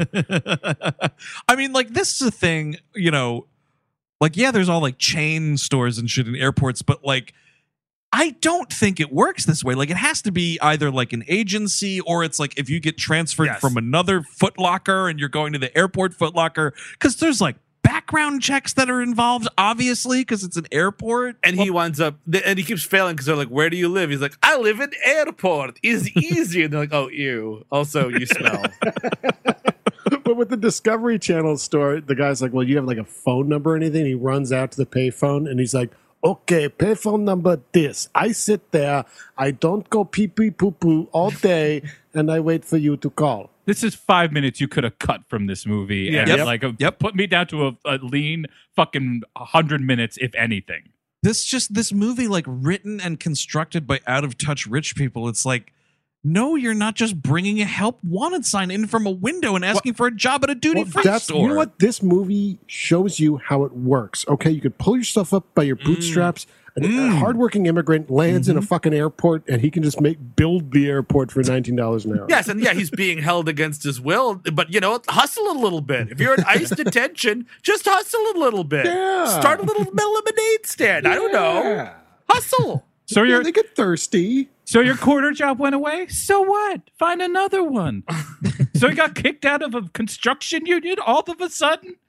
Go work for fucking Discovery Channel Zone. No, he's got ketchup packets. He's fine. Okay. He likes them. he likes to eat ketchup. Okay, Tucker. But My I, favorite food is ketchup packet. I know it'd be rude as hell, but like if I saw some guy just eating a tower of premium crackers stuffed with all kinds of condiments, I would not be able to look away. Yeah, I would be hypnotized by this. Chris, you miss your flight. Yeah, I was like, no, you don't understand the, the Hellmann's and the, the mustard. Well, there's uh, only three of us at the show tonight because uh, Chris missed his plane staring at a man eating mayonnaise off a cracker. I'm skyping it and showing the picture of the guy with the crackers. He's still doing it. Uh, oh, so anyway, Tucci goes. this is a hilarious scene. Tucci goes to get uh, uh, Viktor out of uh, federal holding or whatever, and he's just like he goes into the room screaming his name, and it's like, "Oh, I'm right here, taking a shit in this movie." Kind of a funny gag. This is when and the guy, this guy, and it's it, it- the movie gets dark. The guy's like holding something against his own neck. He's ready to kill himself. I believe it. It looks quite a bit like a box cutter, does it not? Yeah, it's something. And like you know, all these people are like trying to like calm him down. Viktor comes up, he talks to him in Russian, and What a shock, by the way. It's a bunch of cops making this dude freak the fuck out. Yep. And the only problem, such as it is, really, is that they can't communicate with him. Like, wow, weird. They're about to fucking murder this guy. and this is when he finds out it's medicine for his dad and blah blah blah and uh but he realizes viktor does that they won't let him keep the medicine for his father but if it's for a goat it's uh it'll all work out so this what I is love, what I love about this fucking scene is it's like he bought this this Russian dude bought the drugs in Canada, where Yep. I'm pretty sure they speak English. Look at the fucking pill bottle. yeah that's true it could be in french possibly but Oh, maybe, I guess. but unlikely yeah. but you're, you're right you're right Eric. Just like if you look at the pill bottle, you could tell if it's for human or animal. but you don't need the Krakozhian to tell you this. and he's like, "Oh no, he's medicine for goat." And and Stanley's just like, "You have been studying the manual, haven't you? You know that if it's for a goat, he gets to keep the medicine, but if it's not, it's not." And then the guy just goes, "Goat!" and like in this like overly emotional scene, and he's released, and he gets to keep his beloved medicine. And, and fucking Tucci takes uh, uh, Nerves- Nervesky by the fucking neck like he's about to do a suplex on him. Yeah, he puts his hands on him right here. It's insane. And and but this also is how the uh, uh, hand Xerox is made. Oh, that becomes the calling card of the hero Viktor. which like they don't even do anything with it, dude. That you like you see it at like the ass end of the movie. It starts like being papered everywhere as like a symbol of Viktor, and then you realize by the end of the movie, like everybody in the airport is aware of this person now and understands the story. And at, at this point, honestly, if the entire airport staff, all the food service people, fucking security guards, the cops, whatever, all know the plight of this guy, to to highlight something you said again, Chris, like they will find someone will know a reporter. Someone Yes. is going to tell this story, and that's how Stanley Tucci gets screwed over, and that's the end of the movie. But no, No, it's No. Robin Hood and JFK. And they, and yeah, he's like uh, becomes a legend a bit here. And this is when Catherine. This is like when we f- firmly shift gears to the romance subplot, where Captain Zeta-Jones is coming back and forth. He's like, "Oh, I need to wear a Hugo." Bo-. He's she's and she's like a total maniac because she meets him in like Borders or whatever. All right, a lot of board, a lot of Borders books in this movie. Yeah, I couldn't believe it. They kind of hit it off, and she's like, "You know, I just uh, broke up with this boyfriend. I hate him. Hey, do you want to get dinner? And you smell like shit."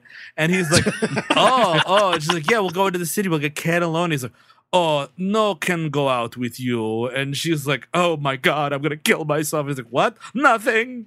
You know, the funny thing, by the way, I was really surprised that this movie, because in the in the scene you're talking about right here, this movie skirts uh making a bad gay joke because she's like she says that and he's like, No, I can't go out with you. And she's like, Oh, are you married? And he's like, No. And she's like, Oh, do you have a girlfriend? And he's like, No.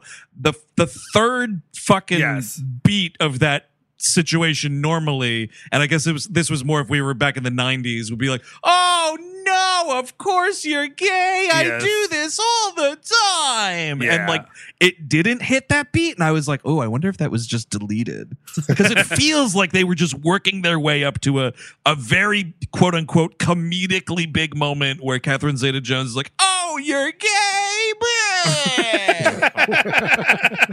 Yeah. What is her what is her deal that she needs to get stooped every five seconds? well That's as a great- chi mcbride explains dude it's something about the time zones Fair enough.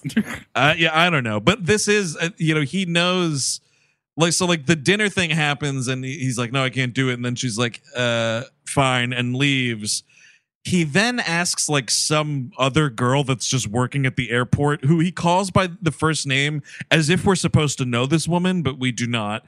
And he's like, "Oh hey Agatha or whoever the fuck." Uh how much does like you know Catalone cost or something like that? And she's like, well, for a meal in the city, I don't know, like twenty bucks a person. And he's like, forty dollars for Catalone. Okay, going to remember, going to remember.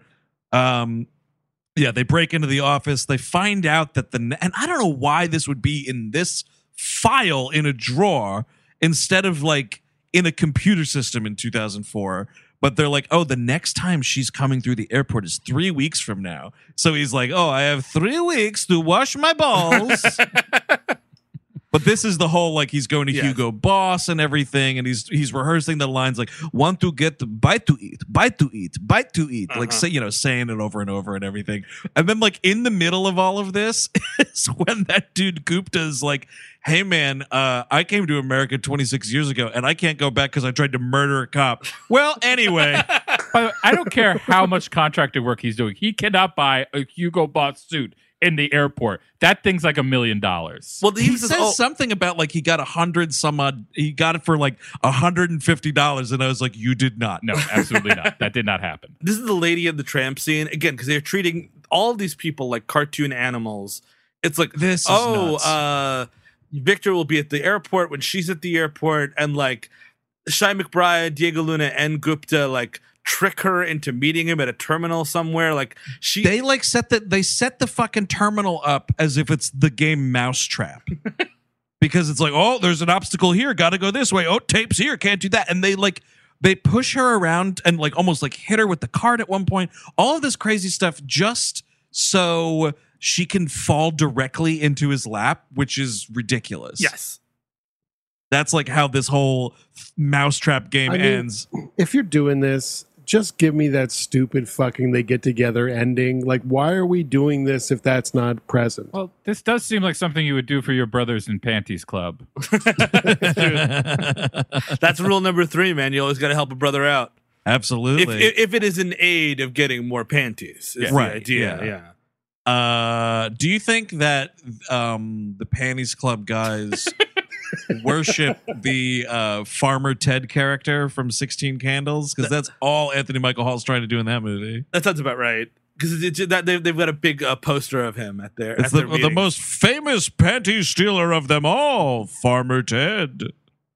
Uh, so yeah, this is they have their dumb lady in the tramp dinner. She's like, "Oh, I didn't know what what is the line?" She doesn't say al fresco, but she says something about like, "Oh, I didn't know they had like a dining balcony out here or something like that." And I was like, "Because this is like a part of the airport where you're not supposed to be again." this is a haunted mansion, and uh, like Diego Luna's. him on the, I'm sorry, but him on that side of the airport, it's like the fucking Ninja Turtles lair. yes, you're totally right. It is exactly like because he does make it up a little bit. There's like lights, and there's like a, a little platform. Like it, it is, yeah. He Splinter's builds gonna be there. With him. fountain. he builds like he's like I some late night plumbing. He does. That's nuts. Why do you build a fucking nuts. shower, dude? yeah, step one: build something to clean those balls. I build I build fountain for you. It don't work. It don't work. I try to stuff pizza into turtle mouth. It die. it die immediately. The rat that is training me it tell me to do and it don't work. he's going up to like uh his buddies like he goes up Diego Luna he's like look here is my new friend Raphael Leonardo Donatello and Michelangelo it's like fucking four dead turtles I find the toilet And here is Mr. Panty. The little dummy, I put the panty on head, I kiss the panty. uh we haven't mentioned the craziest thing about this Amelia character is that peppered throughout the movie, including in this scene, but also very much elsewhere. She's talking about how obsessed with Napoleon she is. Pretty fucking crazy, dude. Yeah. I mean, this is the fucking crazy person thing. I mean, if you like all sorts of military history and you have like a little affinity for Napoleon, I'm not going to begrudge you. But if that's all you're reading about, it's a bit nuts. I think the thing is, is that she's just really obsessed with the ABBA song Waterloo. Okay. And wanted to know the whole backstory because it does name check Napoleon. Waterloo, staying at the airport like you want me to.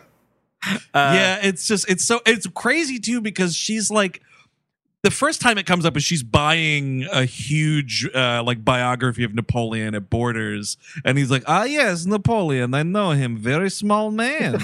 and she's like, "Oh yeah, here's my favorite 15 facts about Napoleon Bonaparte. Get ready." And she starts just talking about him, and I'm like, "What do you need this biography for?" Why don't you And, buy like- a Stephen King book? You're at an airport. if we're trying to lay the ground uh, like oh no she's smarter than you think or something like can she be trying to do something like oh she's gonna become she's gonna go back to school like give her some give her character You're totally right. And in fact, in this dinner scene, she confirms that that's definitely not going to happen because this is where she's like, Yeah, you know, I'm 39. I tell everybody I'm 33, except the guys who I date, I tell them 27. And I'm like, Okay. And then she's like, and you know, I started working as a flight attendant when I'm 18, and I thought I'd go on to greater things, but it's been too long. And and and this is it. This is what I am now. I'm just a flight attendant. You're like, Okay. great character. i mean there's nothing wrong with that but No, can- but it's a like- movie can i go on a journey the movie, the movie though, sort of puts it in the light of it is a bad thing because she's like, and now I'm just going to be a flight attendant forever, so I guess I must be dead. And I mean, I don't know. It's just like I almost did a Yeah. spit take when you said, "Yeah, she she might as well be dead." Yeah, exactly. But it's, it's it's very true though. Like, if she like had some other ideas or whatever, or even loved being a flight attendant, that'd be cool. It's like, you know what? I'm only I'm, I'm in a, in a different city every night. It's wonderful. All this stuff. I'm not tied down, and maybe that's something she needs to come over. But like, it's also this thing where she's like this bizarre sex slave for this dude because like every time he beeps her, she's got to fucking come running. Yeah, I don't. And there's this like know. triumphant scene where they throw their beepers away because Tom Hanks has a beeper of his own that Stanley Tucci gets in touch with him with, and then they're like, "On three, we throw beeper." i mean what are they doing giving him a beeper you know he doesn't know how to use it or what that is He doesn't because when the beeper goes off, the only time in the movie he's like screaming into it. Also, which is dumb again because I'm sorry, a fucking technology from the 1980s. Like, of course, this guy from the Soviet bloc would know what that is. yeah. Also, don't, didn't the fucking beeper didn't like Pataki make that illegal? What do you mean? Like the, I, it's 2004 and you still have this fucking beeper, like on your know- in your goddamn desk. the New Is it York a- State government made beepers illegal. when it was did a that joke. happen? I was a joke. Oh, I- Jesus. I didn't know. Oh. Well, you didn't. You didn't uh, position it as such. I thought you were being serious, No, no, asking. no, Pataki, he made them legal. They're fine. you can have a beeper. You can all have beepers if Oh, you thank, so wish. thank goodness. legalize it dude Can you though? Are we still making beepers? I, think, I mean, maybe doctors still have beepers. probably. I think. I think that's the thing, right? If you're going to, I almost said the beeper store. uh, if you're going to wherever the fuck you can still get beepers, like i guess y- b- being beeped in this day and age is like an important text yeah. Well, it's um that's what I'm saying is like you should be able to present like you should have to present your like medical license. You're like, yeah, I'm definitely a doctor. Uh, 'cause- this is what I need a beeper for. drug I mean- dealers have all moved on to the the burner phone. Yeah. exactly. The superior Yeah. of the two items. Uh, but also, Yeah. hospital funding is down, you know. So maybe they just have like those things you get at restaurants when you're waiting for your reservation. fucking cheesecake factory yeah, just thing? bust. Yeah. Get get those cheap from cheesecake when they bust, and then you know. Yeah, you're totally right, dude. Actually, it'd be great if he had one of those in this movie and it just starts vibrating and he starts screaming like a maniac. Two uh, final things to come out of this dinner scene is one, he clearly explains to her what Yes. his situation is, Yes. and she is so dense that it's like whoosh, just right over the head, still thinking that this guy is just like a jet setting businessman or something. When in fact, part of their dinner conversation is her going or him going, I live in the airport. I literally live in airport. Okay, I will draw you a picture of my haunted mansion where I live with ninja turtles. By that Oh, I mean dead turtles. Oh, he must be a rich businessman. I make mural with pentagram on it. and the other hilarious thing is at the very end of this scene, man, they throw those beepers, I guess, just out onto the fucking tarmac. Uh, but did you catch this though? When they do it, it's like, yeah, we threw the beepers, and there is a terribly lame high five right Uh, here. Ooh, that sucks. Dude, it doesn't Homeland even Security quite finds- hit right what's that? oh the high five doesn't even quite hit right no, they fuck it up too. Which Well, because they even hate it. worse. It's clear that the chemistry is awful in this movie, and it's a big problem. But I feel like Yeah. Homeland Security finds beepers on the tarmac. All flights are canceled tomorrow. It's Absolutely, dude. What were these things detonating? You know. Doesn't matter for me. No, welcome more to- new friends. Look at you, friends. You have to stay a night. Look at Viktor's new family. Welcome, Viktor World. You not go nowhere. Come to my smelly hotel at gate 67. Uh, yeah. So he. Gets Oh, we had to uh, close. Uh, we had to wall up gate sixty nine for obvious reasons. Uh, everyone just kept sixty nining in the Those were the uh, aforementioned obvious reasons. which I decided. you may have thought it was a technical malfunction or something. No, no, no. People were literally 69 And random strangers that happen upon each other to start 60, 69. Ne- Never seen anything like it, Jim. All these delayed people coming in to 69 in this one terminal next to the smelly shit guy. Think about it, Scully. Everyone's sixty nining against their will. What if we visited it and found out the mystery? But Mulder, an ocean of sucking and fucking doesn't make sense. Why Mulder? Why would we have to leave for the haunted airport when we can 69 right here in your apartment? Ooh, I like this. Yep. Uh, Better episode. Scully, have you ever heard of an airport cult called the Sucks? It's at the same airport where they also have the Panty Club cult. They build strange sh- shrines of these weird fountains, and then they suck in front of it. hey, so um, speaking of sucking and fucking, the weirdest and most useless scene in this movie that, by the way, clocks in at 128 minutes. Ugh. That's two hours and eight minutes. Ugh. uh the scene where Diego Luna is like, "All right, Viktor, one last time you have to go up to the counter and do something for me." And I'm not even kidding you. He proposes marriage through this imbecile. which uh, which is the and part she accepts. I don't What? get this part because like have they been on a date yet or No. No. No. This is insane. The first time he sees or she sees him because he's seeing her a lot. Oh, yeah, The for sure. first time she sees him is when he's like he's t- taking a sip of the Sbarro soda and sitting there, and she comes up and he turns around and she does "Live Long and Prosper." Yeah. And then turns her hand around and she's put the ring on. Are you kidding me? How about you fuck around a little bit and find out? Like, you know what I mean? That's what that that's what that saying is for. Is for people to not get married through uh, bizarre immigrants that don't uh, that are introducing them.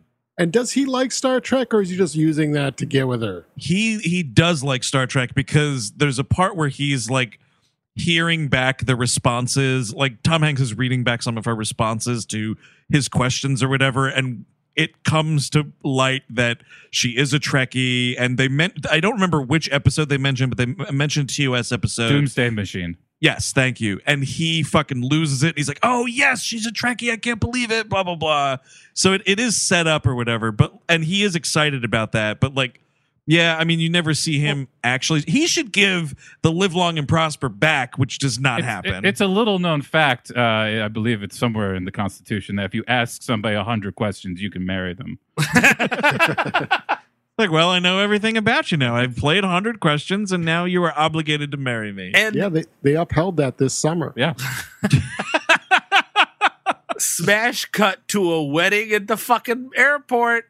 Dude, complete with just married and cans dragging behind a fucking little golf cart. Come on. And this is like elitist horse shit, which does which is like, oh, all these working class people with these with these jobs just love them and just sit around and talk about their jobs only, and they get married there, they fuck there, they play fucking panty poker They're Like, no, these people go home to their friends that they actually hang out with. You know what I mean? That's the thing. There's never like a there's never a scene, and this would make it interesting, right? It would make Viktor like feel a little like envy towards these guys when it's like there could be a scene where Diego Luna's like clocking out for the day, and Viktor's like, "Where are you going?" And he's like, "Oh, well." I'm going home. Yes. And these, you know, and then it's like, oh, this guy gets to leave, but I'm stuck here. You know, anything to set up any Oh, of the growing madness that would happen in this guy's mind. Hey, did you catch the Super Bowl last night? No, I live in airport. I watch CNN 24 hours a day. Same Anderson Cooper, awesome. I do want a very dark scene where like sh- Chi McBride kicks Diego Luna out of the panties club because he won't bring Zoe Saldana's panties to them to share. Sure. Listen, Hey, uh, you're gonna you're definitely gonna share your wife's panties, right? it's a rule Listen, we made a fifty. Deal. Right. When we founded the, the organization. we all We are the founding fathers of the JFK Panty Club. I mean, we all cut our palms, right? Or was I the only one? Oh crap. Okay. I, I, well, I cut my palm and I meant it. Look, you can do whatever you want when you're married. Right now, you're still single as of tomorrow, so you got to steal her panties. And Viktor, don't think I have forgot about Catherine Zeta Jones. I have not forgotten about her either. Wedding night panty raid. Here we go. Yeah, and Gupta, that uh, that older lady you're talking to, I want those too. Gupta, those old lady knickers better be on my desk by end of day tomorrow. I'll put them somewhere safe. oh no, someone come on panty. Rule number one and two of Panty Club. Gentlemen, we are dissolving the Panty Club. So at the end of the movie, or actually at the wedding, uh, everyone is throwing panties at uh, Zoe Saldana and uh, and Diego Luna, and he just turns to her and he goes, "Well, you've met me at a very strange time in my life." And then, "Where's My Mind" starts playing. Mm-hmm. Perfect. That's right. And two terminals explode and fall. the Auntie Anne's and the fucking Baja Fresh go up in flames. Oh man! So at some point around here, Tucci has Catherine Zeta-Jones taken into custody to question in the her. wor- And this comes to nothing, only to sort of dissolve the love subplot. It's it's your classic. Was I just a bet? But yeah, again, eh, like Andrew said, very clearly, she's explained to her what his situation is. She's like, "So you actually live at the airport?" And he's like, "Yes, I say very clear." well, then she's also like she has a line. Well, she has a great line to Tucci because he's like, "Why Viktor Navorski?" And she goes, "That's something a guy like you could never understand." Or yeah, says, "Why a guy like Viktor Navorski?" And she says, "That's something a guy like you could never understand," which is like a "I love this guy" line. Kind Sure, of, yeah. but like again, will come to nothing. She tells him off for you know lying to her or whatever, and then like uh she has some line did you escape from an institution and it's like again why would she say that line stanley tucci clearly told her everything like you know that that's not what happened And this is when he, the whole movie, he's been carrying around this this fucking can of Planters nuts, and you don't know what it is, and he like kisses it and he prays with it. I'm not kidding. He does pray with it. I worship Mr. Peanut. My eternal God is the bespeckled Mr. Peanut. yes, he died this past year, but he come again. Uh, resurrect the Mr. Peanut, Oh. a little baby now. Yeah, at the end he starts talking like like Tom. Han- he actually is Tom Hanks and takes out a cane and a top hat. Uh, but you don't know what it is, and it's like, oh, what is it? And he's like, this was my father, and she's like, oh, Viktor, don't tell me your father's ashes are in that urn. And I'm like, that would make so much more sense if it was just like, father's last wish is be thrown off Brooklyn Bridge for some reason. See, that would make sense if it was just a scatter job. classic scatter job dude you're right Yeah. At least has emotional resonance, but he's like, no, my father, growing up Krakozhia, loved jazz. And uh, he collect all of these, he write all of these great jazz musicians in this photo for their autograph. And he finally find out that he got all of them except for one. I have here to get last autograph. That's right. He was the only Krakozhian to like jazz music. He first hear it off American GI radio during Big One. Big One. Oh, yes. um yes, that i have is- to say that photograph is real. It's called a great day in harlem. And it actually it's accurate what he's talking about right there. It was a photo that like they just got like everybody in jazz. Like i think this was like in the 60s like That's pretty cool. they just got everybody. And they were like come to harlem. We're gonna get everybody like on a on a stoop and like take this huge fucking picture and so it's totally real. And the thing that he's saying here is the dad i guess was trying to get the autograph of everybody uh in the photo. So he'd send something and try to get something back. And the only person that he didn't was a, a saxophonist named benny golson who's a real guy um and is actually the dude he's playing himself at the end of the movie and I mean, it hits like nothing because, like, it's- Yeah. I mean, I'm there's nothing more useless than an autograph. I'm sorry, like, nothing is like, and yeah, it's cool to have, etc. But like, you are enslaving yourself at a fucking airport for what? You have to think like a baby, though. Yeah, If a baby wanted to, wanted to do, there you go. See, if like it wants the autograph of like the the one that makes her dad happy, like yeah, I, I get it, but it's a baby thing. I mean, eh, you know, it's fine and it's not. I don't know. I would have preferred a scatter job because then it's always like you know, you know. Then it's a it's a it's a bigger thing than a fucking lame autograph. exactly. Like it matters. It's like you know. problem with it is it's just so out of left field. Yes, like we've had yes. nothing about jazz until now. Well, see, that's this. Oh man, I Uh, hate was- how they. Yeah, there is the one thing where they're like uh, when Hmm. he's playing poker and they're like, "What's in the the Planters can? What's in the can?" And he goes, "Jazz." And then Chi McBride laughs at him like, "Okay, yeah, jazz is in your peanut can, whatever." And then so when it's revealed later, you're like, it would make more sense actually if like the dad was still alive but like couldn't write anymore. Yes. and he was gonna go and come back to his country with the last signature.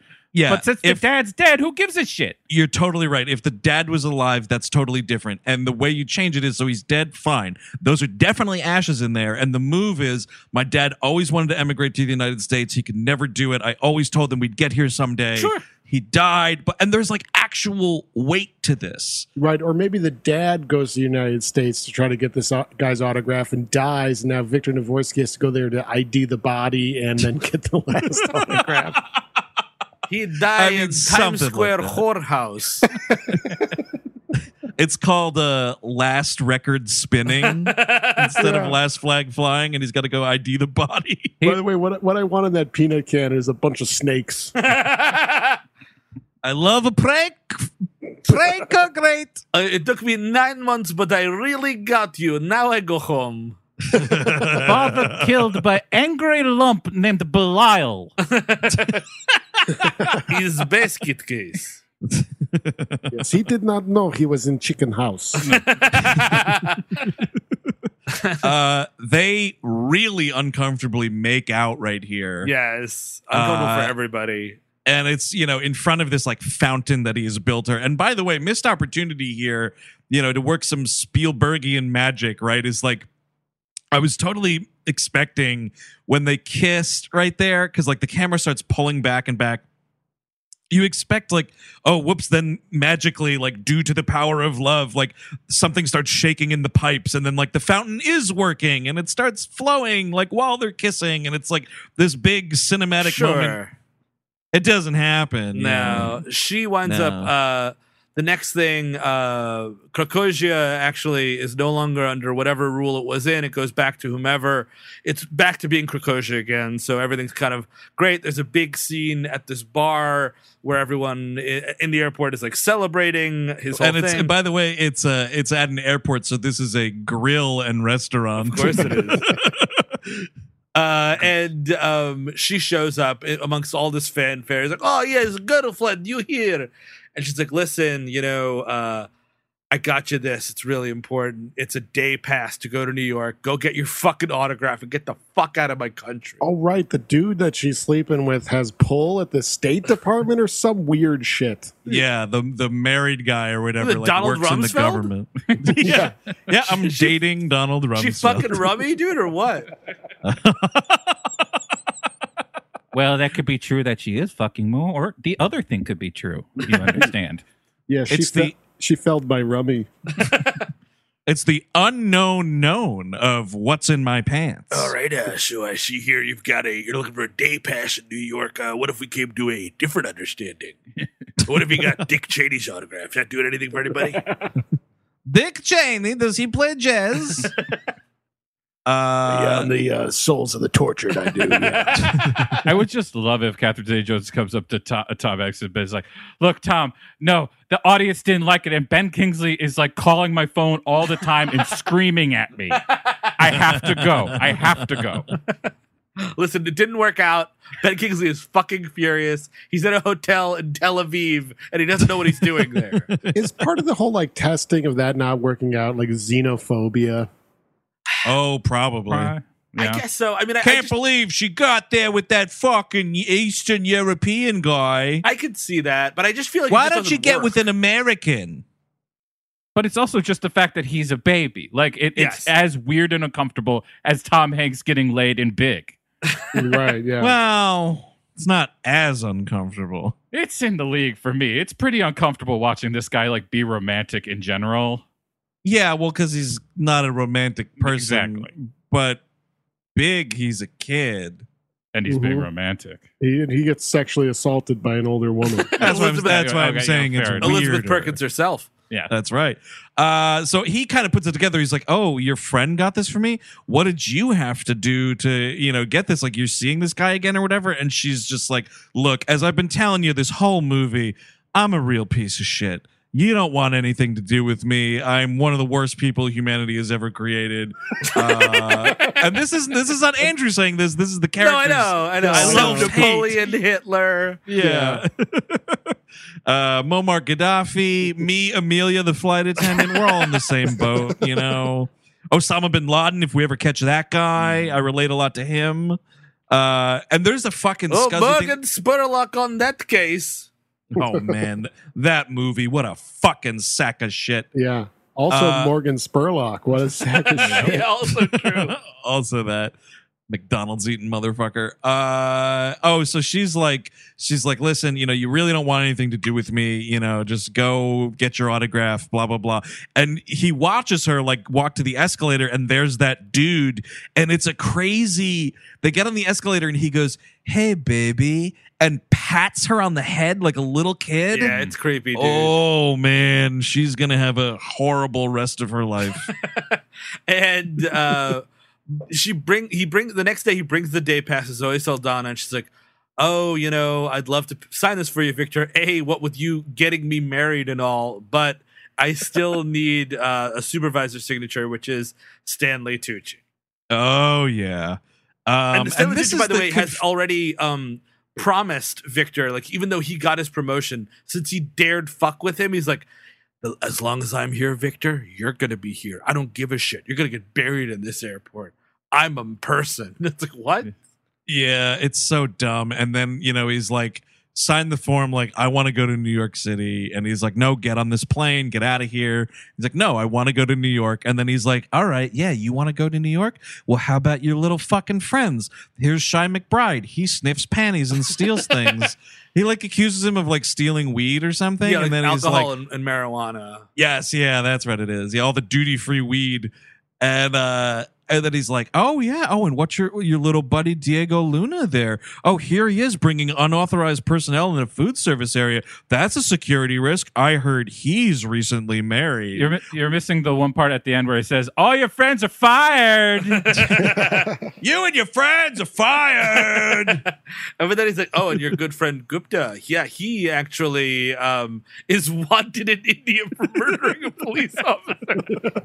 In 1979. yeah, and like also, Uh, you have that information. Like, I guess I don't know. I don't know. It just seems I like don't know what that was. Either yeah. yeah. either you don't have that information, that guy's there, or you do have that information, that guy's definitely not there. like you know nothing really about Gupta. I mean, I think he does mention to Tom Hanks like where in India is from, but like obviously he's not putting that on whatever resume he's got to be the fucking cleaning guy in the airport. So I don't know how Tucci would get that information. And I'm just picturing Stanley Tucci being like on the phone, like, "Hello, India, yeah." so there's this guy that works in my airport. Like I, it's so dumb. So he's like, he threatens him with all that, and it's like, okay, fine you know, don't hurt my friends. I'll go back to Krakozhia, you know. And he's like, the next plane for Krakozhia leaves in one hour, and you better be on it, Tom Hanks. And I mean, like, you know what you can do now that Krakozhia is okay again? You could just you could go back to America at some point and then finish this journey. It'll be annoying, a little deflating, but you know what? Maybe you could actually revisit your friends and so on and so forth. I mean, wouldn't his Yeah. passport now be like reinstated? He could actually visit legally. Like the visa might actually process without this special visa. That's a really Yeah. good point too. Yeah, I mean, I, mm, I don't. th- Shockingly, the movie doesn't care to explore that. But he's waiting for his plane, and everyone's like, "Viktor, you got to fight it, Viktor! Oh, Viktor, it's so important that you get this stupid fucking autograph for a dead person." it's so fucking important, Viktor. And Gupta like calls him a coward right here, and he's like, "I'm sorry, Gupta. I have to go home. My planet needs me." and Gupta takes his mop and goes out to the tarmac and starts swiping at the plane that's going to take him to Krakozhia, thus delaying it, and is fucking swarmed by Homeland Security. He's like, "I'm going home, everyone." It's like, "No, you're gonna die in prison, dude."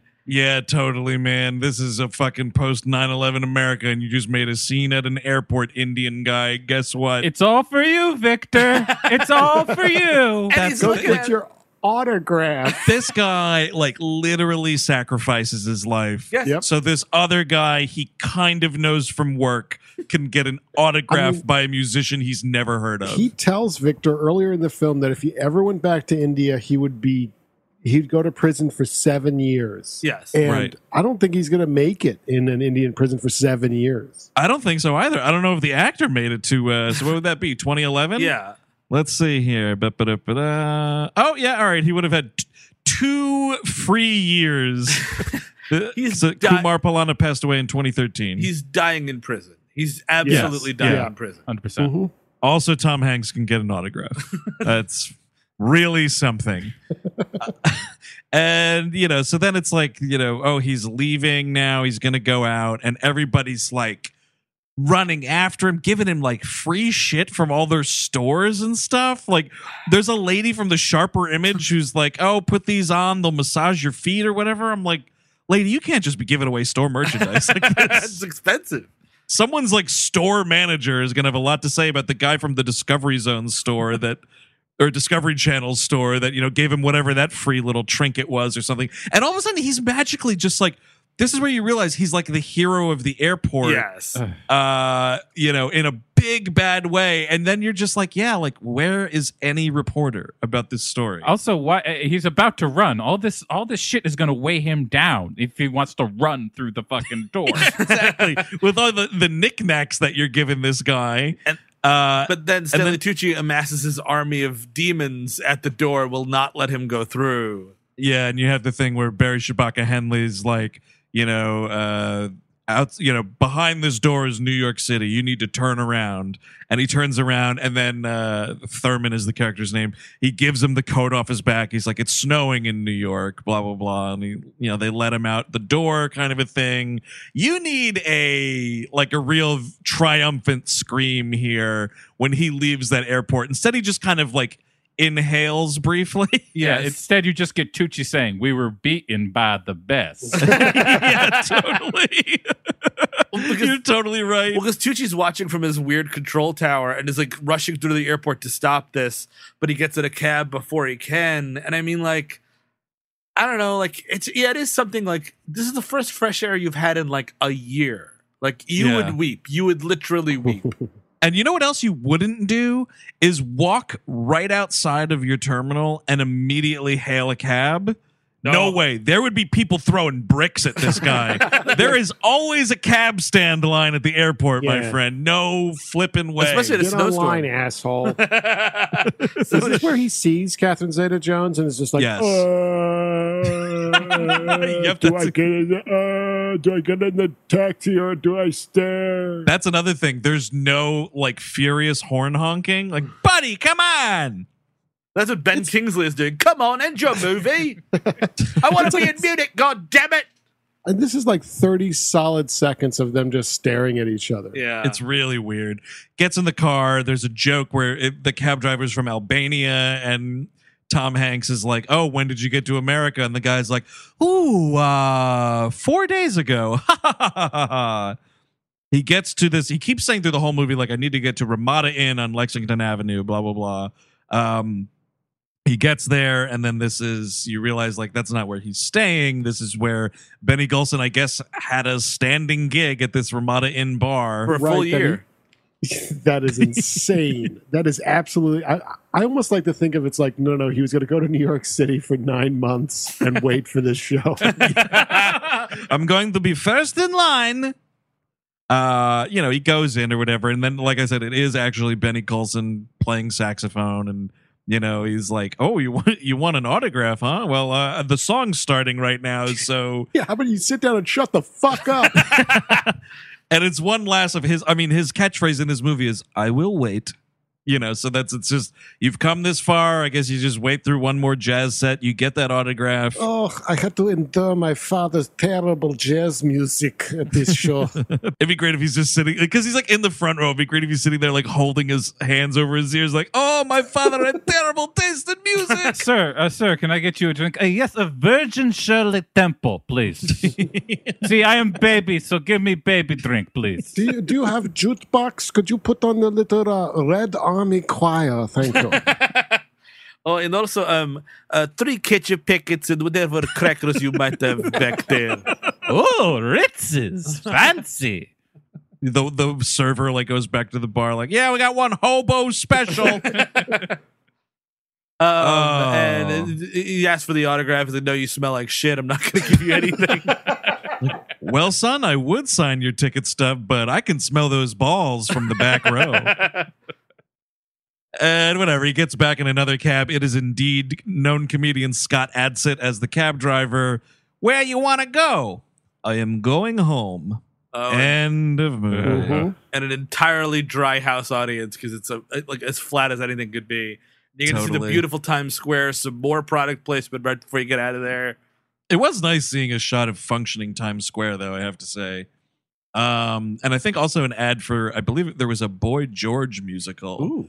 Uh, back then that was up at the time. Uh, and then the biggest kick in the teeth, especially for autograph haters like the four of us, is the end of this movie is just the actual autograph of all the you know, uh, you know, primary uh, uh, cast and crew and everything. We're not, you know, no gaffer is getting to sign his name. say it's the like Best Boy signature was fantastic. it's like you know, directed by S T E V, and you're just like Jesus Christ. Just let it all end, please. Huh. And that's the end of the movie. yep. That is the end of Steven Spielberg's The Terminal. He lands in Krakozhia and gets shot in the head on the tarmac. Oh, absolutely. now, is this, I mean, you know, we don't have to get into his filmography, but is this kind of like of recent Spielberg, like the most low stakes he's gone? Sure, I would think so. Yeah. We I- didn't really dive anything below that. I've skipped a lot. Well, low stakes for sure. Yeah, this is. I mean, like it is like the lowest, easiest, breeziest. And again, like Catch Me If You Can is like the much better of these two movies. It's you know an excellent film. I don't know. I don't know if it's his worst. I, I I've skipped a lot. I skipped War Horse. I skipped the Tintin movie. Oh, Adventures of Tintin is actually kind of okay. I liked that movie. The thing's like th- this material just does not work for Steven Spielberg. He's better doing something. Like honestly, Kevin Smith would have made a better movie out of this material. Yeah. Probably would have. Yeah, you're right. It's just because it, it's not funny. This he's not he's not a comedic director. Like he's he's able to have like comedic moments here and there for sure, and Sure. funny scenes and like jokes that hit because he's a well you know he knows all so much about pacing. But like to sustain a movie like this with Yeah. just on comedy alone, it doesn't And, work. and he's cont- it's contained environment too. Yeah, small. Yes. I mean, it's small towns like Frank Capra. It's small town. It's just in an airport for some reason. You're right, but yeah, all the people that work at the airport are like the villagers from you know Pottersville. Like, or like. You're this is a totally guy right. who deals with grand historical fucking epics and sci-fi spectacle. Get him out of here. Yeah, totally. I don't know what attracted him to this project at all. Very curious. Actually, the funny thing is, I think then like the sort of like lowest stakes after that, and it's not even really that low, but like in 2017 he does the post and that's just a newspaper movie you know what i mean like as far as like movies that don't really feel like spielberg movies because even lincoln had that air of like well, you it's, know it's Lincoln at least, you know. Like yeah, yeah, exactly. Um, also, I mean, I, speaking of Tom Hanks stuff too, like Bridge of Spies, like is a good movie, but that's like a slow burn movie in a Yes, weird way. That's I not agree. very Spielbergy. That's, I don't know. That's like his most Preminger movie. That feels a lot Mhm. like a Preminger movie to me. I remember liking it when I saw it, but It's Yeah. very, I, I really like that one. The one that I would guess is like the most kiddie is like the BFG. yeah, I never oh, never I saw forgot about that. It, it's oh, not bad At- for what it is. It's not bad. It. Mhm. Oh, actually, here's a good question. Uh, Yeah. and fans of our Patreon uh, will uh, be able to join in here, but no one else. Um, which is a which is a worse film, this or Ready Player One? Or which would you Uh, rather watch again? If you Oh, had? right, because we did an episode on Ready Player One that is Ooh. available now on patreon.com slash we hate movies. Uh, as far as which one I'd rather watch again, Yeah. The Terminal. Really? I think I would go player Me one too. just because I, you know, drug me up and it's just like maybe I can just see some flashy Spectacle. images. Yeah, it's tough for me. I, I, I think, think I think I'd go player one too, just because it's there's an air of Spielbergian fun there. It just it suits him a little better, even though he's so ill suited for it. E- even that, you know, it, I, I will say like probably a big reason honestly is like I love Tom Hanks and for me I just don't get this Tye Sheridan guy everybody. I don't get it. I really do not get it with that kid. I he doesn't do it for me. Who's that? He's the guy in Ready Player 1. He's he was the guy. Okay. What, what else is he in? Oh, he was in Mud. He uh, was also he plays um uh uh Cyclops in X-Men Apocalypse. Uh, young Sean Ooh. Penn in uh, Tree of Life. Gotcha. Okay. I mean, yeah, I don't know if I've seen enough. I didn't see Mud, so I don't know if I can outright hate him yet, but I, don't, Yeah. I don't give a shit. I mean, it's also, like Does that help? Ready Player One is popular. Like the images, there's a lot to like. If you wanted to look for little like things, you could. Like there's stuff in the images. This is shot by Janusz Kaminski, and it looks like garbage. I don't know, Kevin. I'd rather just look at fucking shots of double whoppers than watch that fucking Ready Player One again. I don't know. That those those Whopper shots are disgusting. By the way, I mean, they're, Whopper shot. They're both bad options, folks. Yeah, that's a that's, a that's a great way to put it. Uh, all right, would anybody recommend this movie to wrap things up here? Oh no, no, no, no! I, I, I really just didn't care for it at all. I, I, I find, yeah, I, it's just grating. It's, it's ill suited for everybody. I think even like I, I like Tom Hanks, but I think that this character is so thin, it even stretches that cred, cred, uh, credibility as well. It's just, it's Right. a big old no. Steve, because I, didn't ask this at the top, I forgot. Was this yours or anyone's first time watching this movie? No, I saw this in theaters for some goddamn reason. yeah, all right. Yeah, I this think was, I did too. Yeah. I definitely did. It was still, it was, you know, those those uh, multiplex summers where you just you went back. I was working as a projectionist, and it was like, all right, here's here's a free movie to see. Us. This it's the new Spielberg movie. Like, of course I'm going to see Exactly. it. And, you know, after the '90s, I just went to any Spielberg movie, like Yeah. a, like an like a like an idiot. Yeah, uh, but would you recommend this one, Eric? Uh, no, I this is just top to bottom trash. I don't know what they were thinking. Um, so it's a big no from me, and that's all I'll say. Uh, Chris, come on! I know you're going to surprise us, dude. Here comes your left field. big fan, love it. No, it's a piece of shit. it's an absolute piece of shit, and it should never be talked about again. The thing that really pisses me off about it is that it. You're right. It is low stakes, but like the things you set up are not low stakes. Right. They're all very high stakes, and you just don't want to deal with them. Exactly. And, like it, it drives you fucking crazy watching this and just watching them like fart at everything that's very serious. and you lose all the post 9-11 like all the shit Yep. any immig- actual real immigrant stories or immigration stories or how the tsa was fucking with people at the time you know at, at the time Still, Well, you know, they had to they had to change it from the original Iranian guy because it wouldn't play to an American Oh, yeah. audience. So let's just make up a fictitious Eastern Bloc that we could sympathize with at this present moment in 2004. The day a big blockbuster is led by an Iranian man. Yeah, right. uh, I yeah, I wouldn't recommend this, uh, even though I would watch it again over Ready Player One. But again, maybe that's just a night to open a good book, uh, because I don't want to have to do either. Um, Could I suggest a book for you? sure, Okay, it's about Napoleon. it's 1,200 pages. that is the Terminal from 2004, directed, of course, by Sir Steven Spielberg. Uh, if you want more We Hate Movies, please, of course, check out Patreon.com/slash We Hate Movies. Where, in keeping with the Steven Spielberg theme, we have an episode of We Love Movies out on Raiders of the Lost Ark. Either it's out or it'll be out tomorrow. We'll see how the editing goes here. Uh, but that's out. That was a lot of fun. Uh, uh, cannot wait to have folks listen to that. Oh, yeah. What else is uh, floating around Eric Szyszka in, in our Patreon? Ooh, well, you know, Spielberg was good friends with a George Lucas character uh, who was actually a real guy that directed the Star Wars movies, or actually only some of them. But we do a sideshow on Star Wars there, and this month we are talking about the character Bib Fortuna, Diwonga Wonga, Jabba Nobata. He's the doorman, the major domo of Jabba's palace, and that is on Patreon as well. Not only that, the Nexus, we talk about an episode of Star Trek and an episode of TNG, and it's a lot of fun. Plus, so much more. We did a Catsmentary recently, a, a Ooh, full yeah. commentary track to the movie, the motion picture Cats. We've got an Speaking AD on the mask. Yeah. That's oh, right. that's And- right. That Mass the Animated Series. One of And the this- worst theme songs ever written.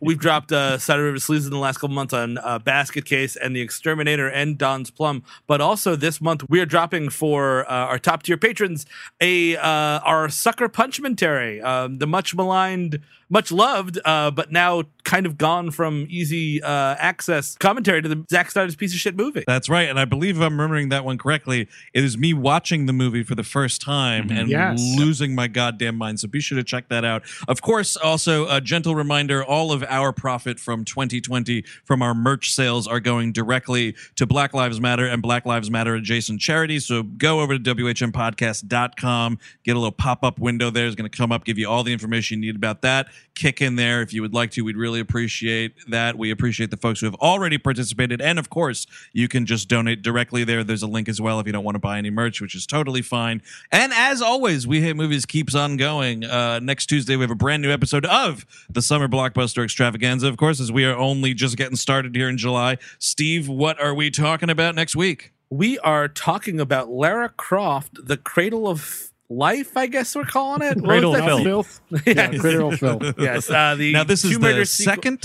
uh, yeah. the Angelina Jolie second movie. There it is. Yeah, so not to be uh, confused with that new one that came out, which I've heard is uh, pretty good. I good. liked it. I, I suggest you guys check it out. Uh, but this one, not so much. Has anybody seen this yet? Before we, Oh, oh, yeah. yeah, you did, Kevin. I know you. We Kevin. we brought up the opening scene in the last episode, and I can't wait to revisit it. I haven't seen this movie ever, so I've never Yeah, seen it. neither. Yeah. Oh, the- this is gonna be great. So until next week, where we have our minds blown by the Tomb Raider sequel, or at least the opening scene. I'm Andrew Jupin. Stephen Sajdak. Eric Szyszka. The Grease Cabin. Take it easy and put on a goddamn mask.